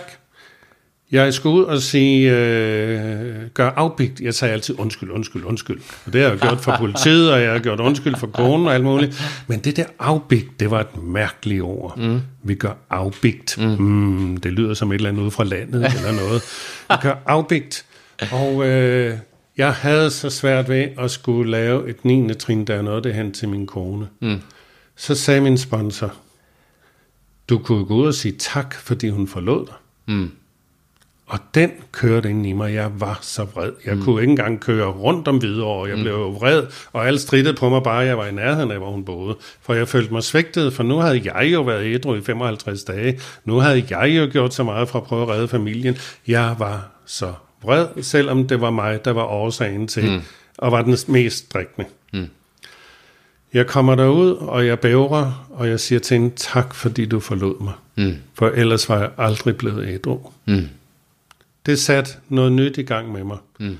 Jeg, øh, jeg prøvede så at mingalere lidt med, hvad hun nu synes, og, og den første mand, mm. som du har haft, øh, jeg vil gerne med, hun havde to børn i forvejen. Mm. Og øh, jeg vil gerne snakke med dem og lave ligesom 9. trin, hvis hun synes det. Mm. Og det har hun ikke brug for. Mm. Det kan jeg godt selv styre, sagde hun så. Jeg har helt styr på det, sagde mm. hun så. Mm. Og øh, så siger jeg til hende, der gik jeg langt væk fra, hvad jeg egentlig med mit ærne var, mm. og gøre det godt igen, så hun kunne komme videre med sit liv måske. Det var, at jeg sagde, hvad lavede din første mand? Mm. Det har nemlig været min gode kammerat, før jeg blev kæreste med hende. De flyttede fra hinanden, og så begyndte jeg med hende. Han var typograf. Mm. Og stærkt drikkende. Mm. Og meget alkoholisk. Mm. Derfor blev han jo også min ven hurtigt, for mm. vi havde jo samme interesse. Mm. Og samme profession. Så siger jeg, og din anden mand, det var mig. Stærkt drikkende. Bla bla bla. Snakkende. Tjener godt, så videre. Og hvad laver så din tredje mand? Så kigger hun på mig. Han er typograf, sagde hun. Hmm. Mit ærne, det var jo ligesom at fortælle, at her har du mulighed for at komme videre med dit liv. Jeg stiller op for dig, hvis du har noget, du vil spørge mig om, mm. så du kan få løst op for dine mm. gorgiske knuder. Mm. Og så kom jeg, og i stedet for angreb jeg hende. Mm. Jeg er taknemmelig for, at jeg har oplevet det. Jeg er også taknemmelig for, at hun kom videre med sit liv. Mm. Men jeg lærte rigtig, rigtig meget af den, og sige tak. Mm. Da jeg sagde tak for min modgang, mm. første gang, mm. Oplevede jeg, at den i virkeligheden ville fortælle mig noget om mig. Mm. Den ville fortælle mm. mig noget om livet, noget om mm. verden. Mm. Den, ville, øh, den ville have mig videre i en anden retning. Mm. Jeg lærte hurtigt i, i AA, at øh, hvis du går til højre, det var fra At leve ædru, en fantastisk bog, sådan husker jeg det, det er ikke sikkert, det står præcist, men hvis du plejer at gå til højre, så gå til venstre. Hvis du ikke ved, hvad du skal gøre, så gå og tage et bad. Mm. Hvis du ikke skal have et bad til, så gå, gå en tur, gør mm. et eller andet. Mm. Gør noget andet. Mm. Og, og den her magiske energi i at sige, jamen, jamen øh, modgang er kamufleret medgang det har i virkeligheden hele tiden stået banket på min dør og vil mig noget godt. Mm.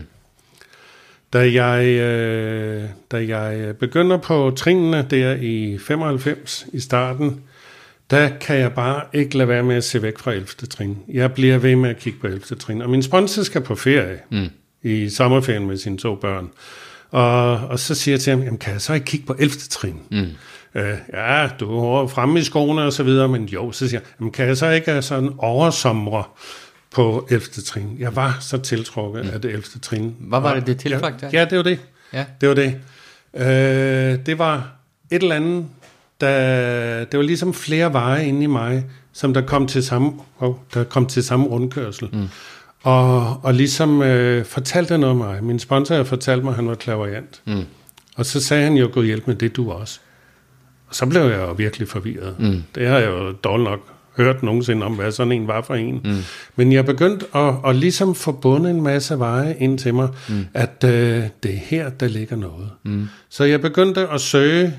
Jeg besluttede mig for en gang om ugen at gå i et, øh, et eller andet religiøst eller åndeligt fællesskab. Jeg var på i øh, Spiritistkirken, Danielkirken, jeg var ude af Spiritisterne, i Unitarnes hus, jeg var i Folkekirke, jeg var alle mulige steder. Jeg var mm. på Bevidstologisk Institut, jeg var alle mulige steder. Jeg havde en sult og et kæmpe hul inden i mig, mm. der trængte til at blive fyldt, og mm. det var med åndelighed. Mm det var at, at blive i det, som der et eller andet sted var godt for mig.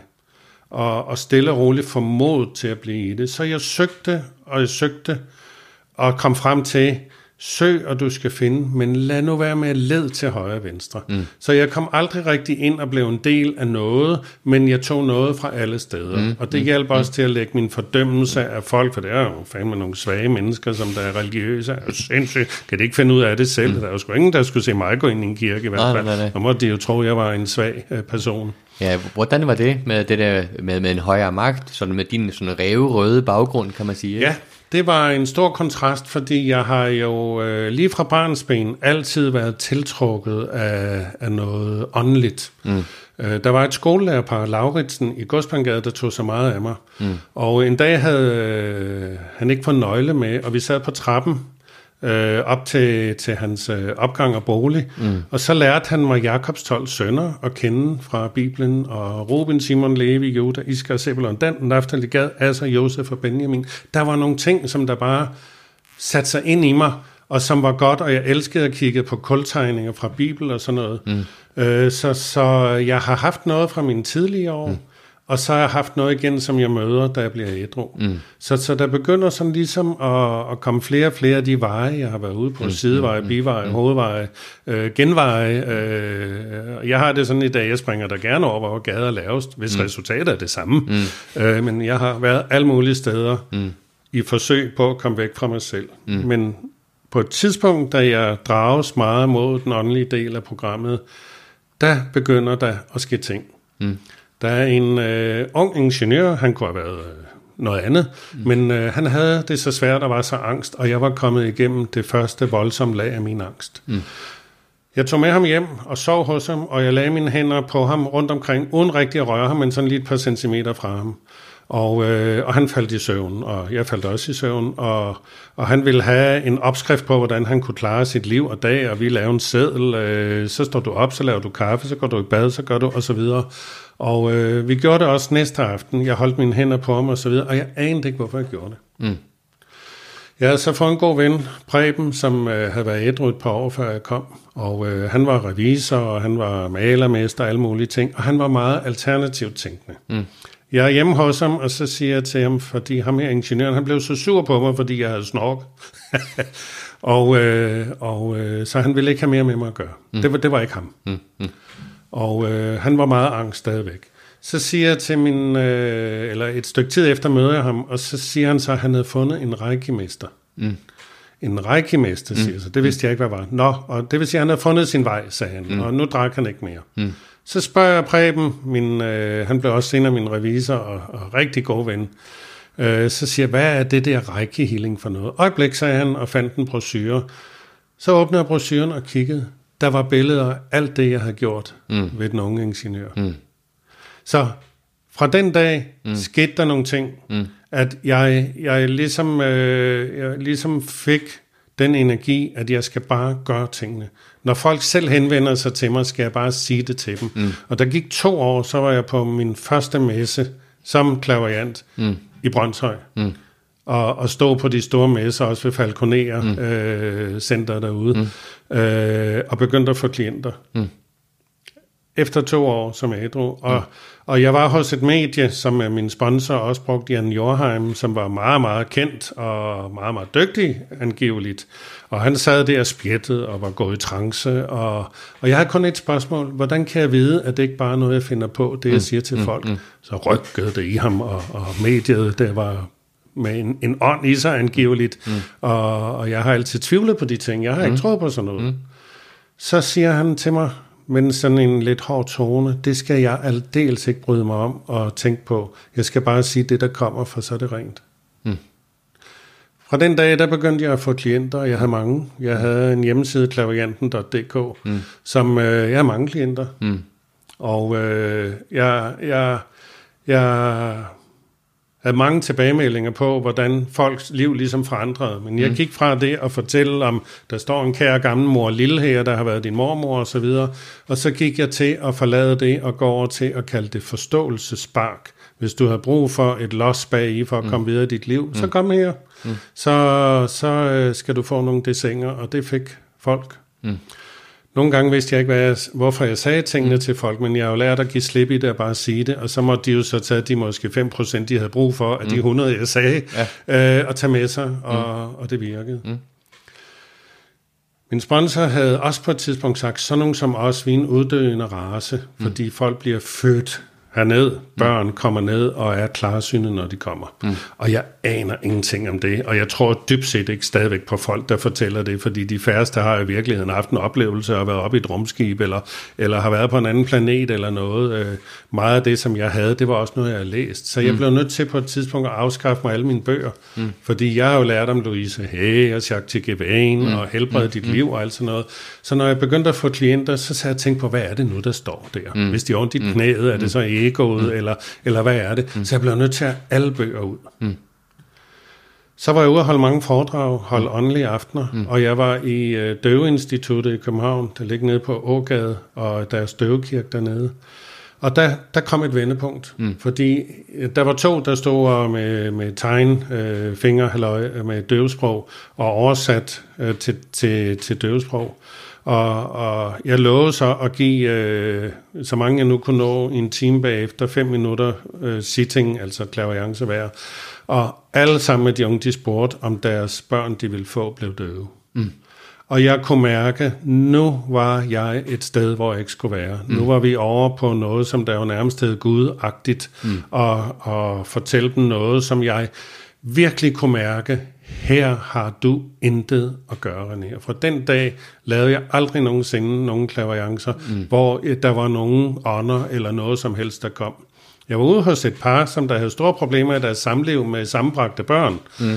Og, øh, og øh, lyset tændte i deres lejlighed. Mm. Og øh, jeg sad ude på deres skole i deres stue, og børnene var der og så videre. Og, og som sædvanligt, så vidste jeg ikke, hvad der skulle ske. Men så kom det.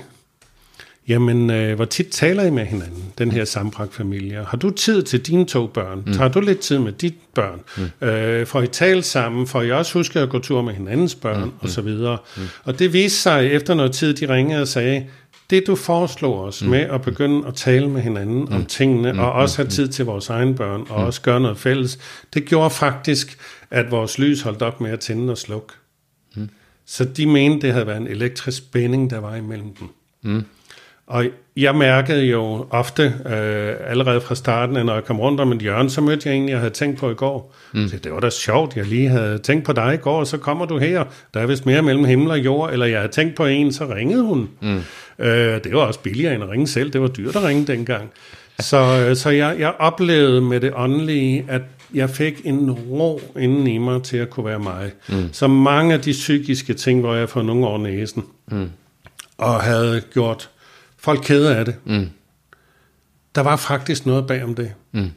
som det 11. trin og åndeligheden i programmet hjalp mig til. Mm. I dag er jeg så kraftig, som jeg nogensinde har været, men jeg praktiserer det ikke mere.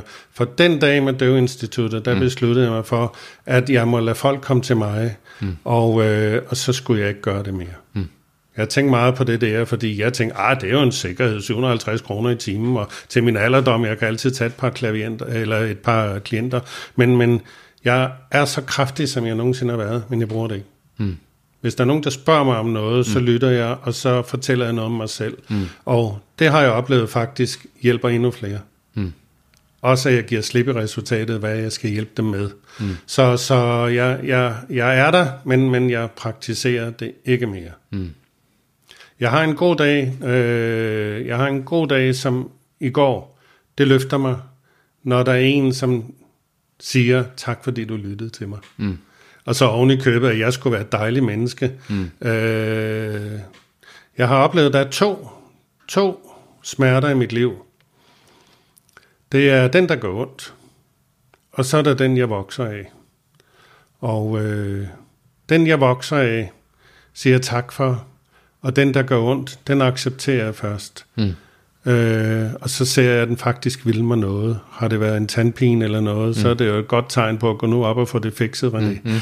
Mm. Øh, så så jeg, jeg, jeg siger stort set hver dag tak. Mm. Øh, nogle gange siger jeg også tak, når jeg ikke øh, ved, hvad jeg egentlig takker for. Mm. Fordi jeg, jeg kan ikke se, hvad det vil føre med sig. Mm. Men det viser sig på et tidspunkt, når jeg lige tager en dag mere. Min sponsor han sagde til mig dengang, hvis du ikke tager en dag mere, vil du aldrig nogensinde få at vide, hvad det ved dig. Mm.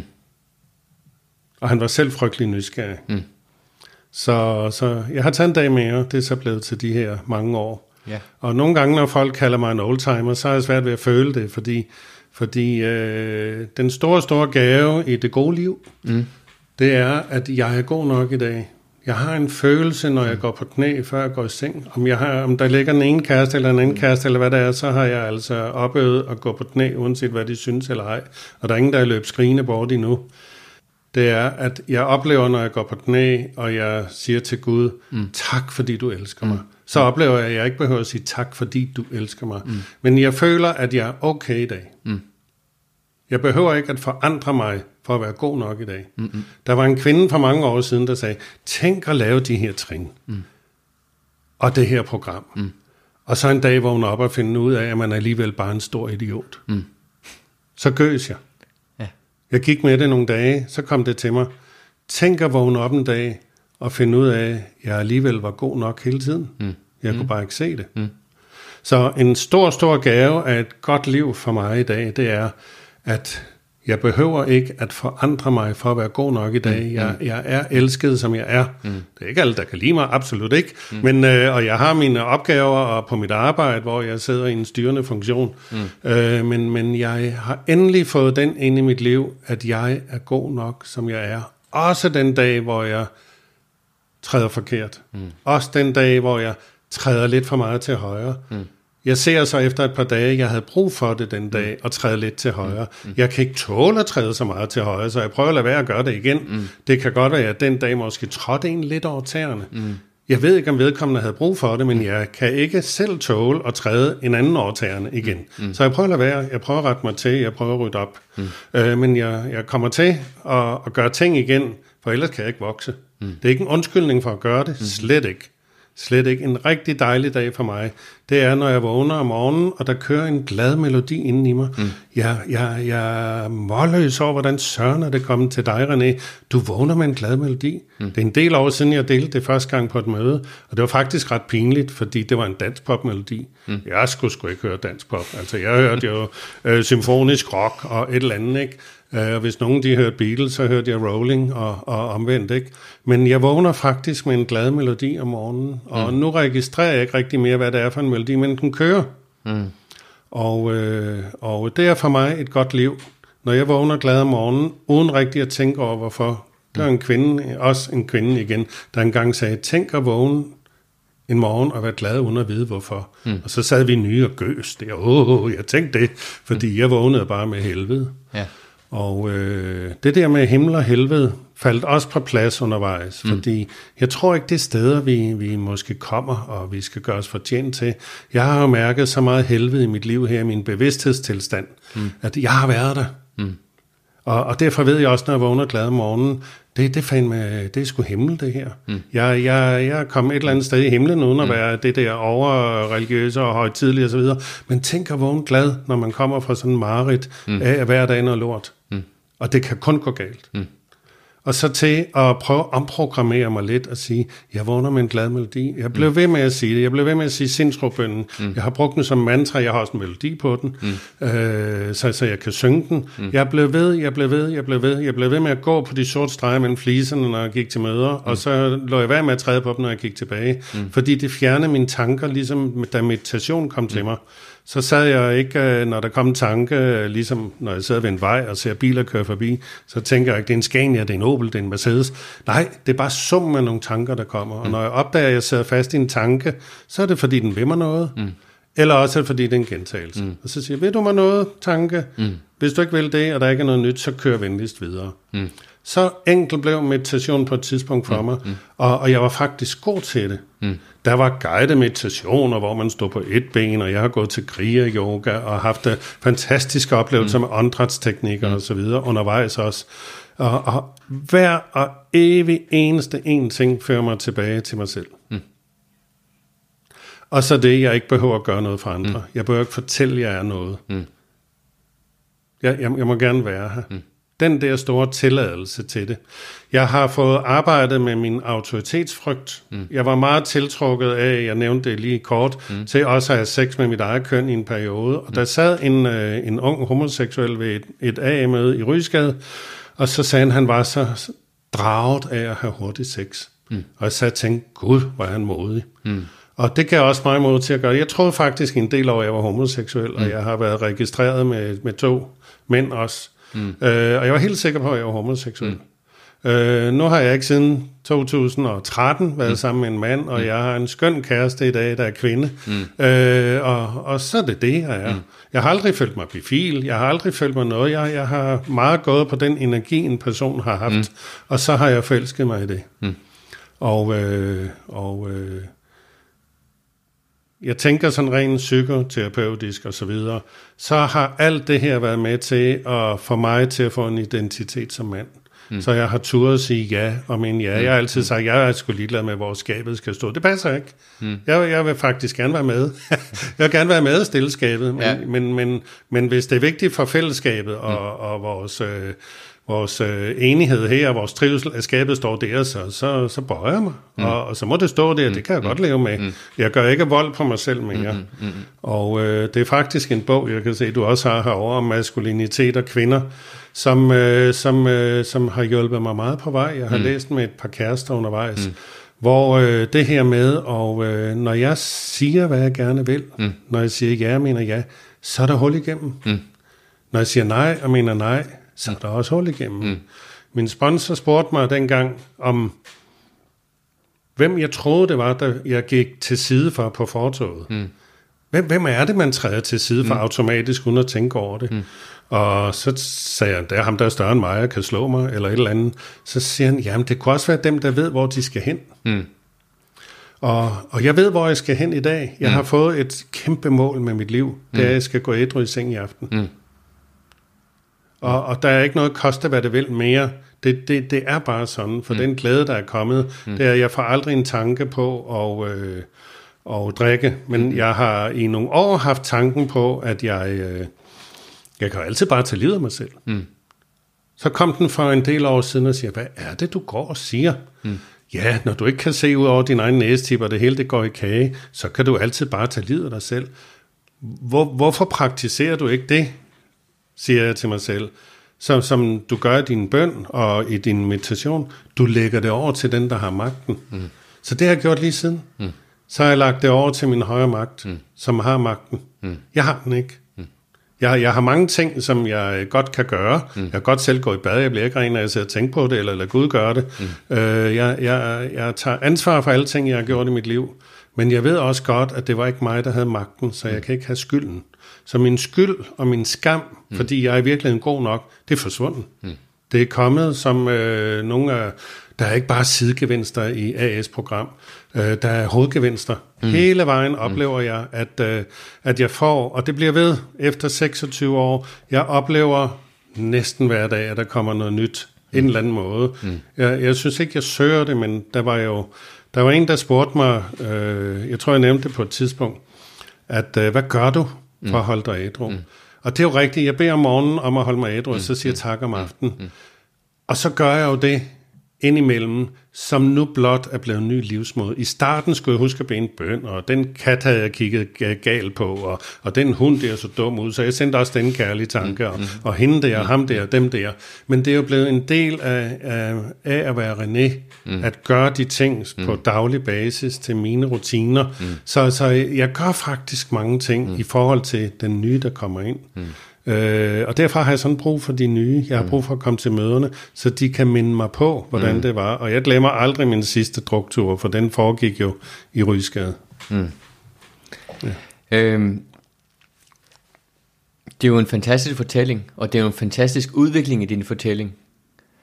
Men hvis du skal sætte ord på, altså hvis du tænker, altså, når jeg tænker tilbage øh, i starten af den fortælling, den der unge mand, som altid var forkert, som ingen måtte se, hvem i, hvem i virkeligheden var.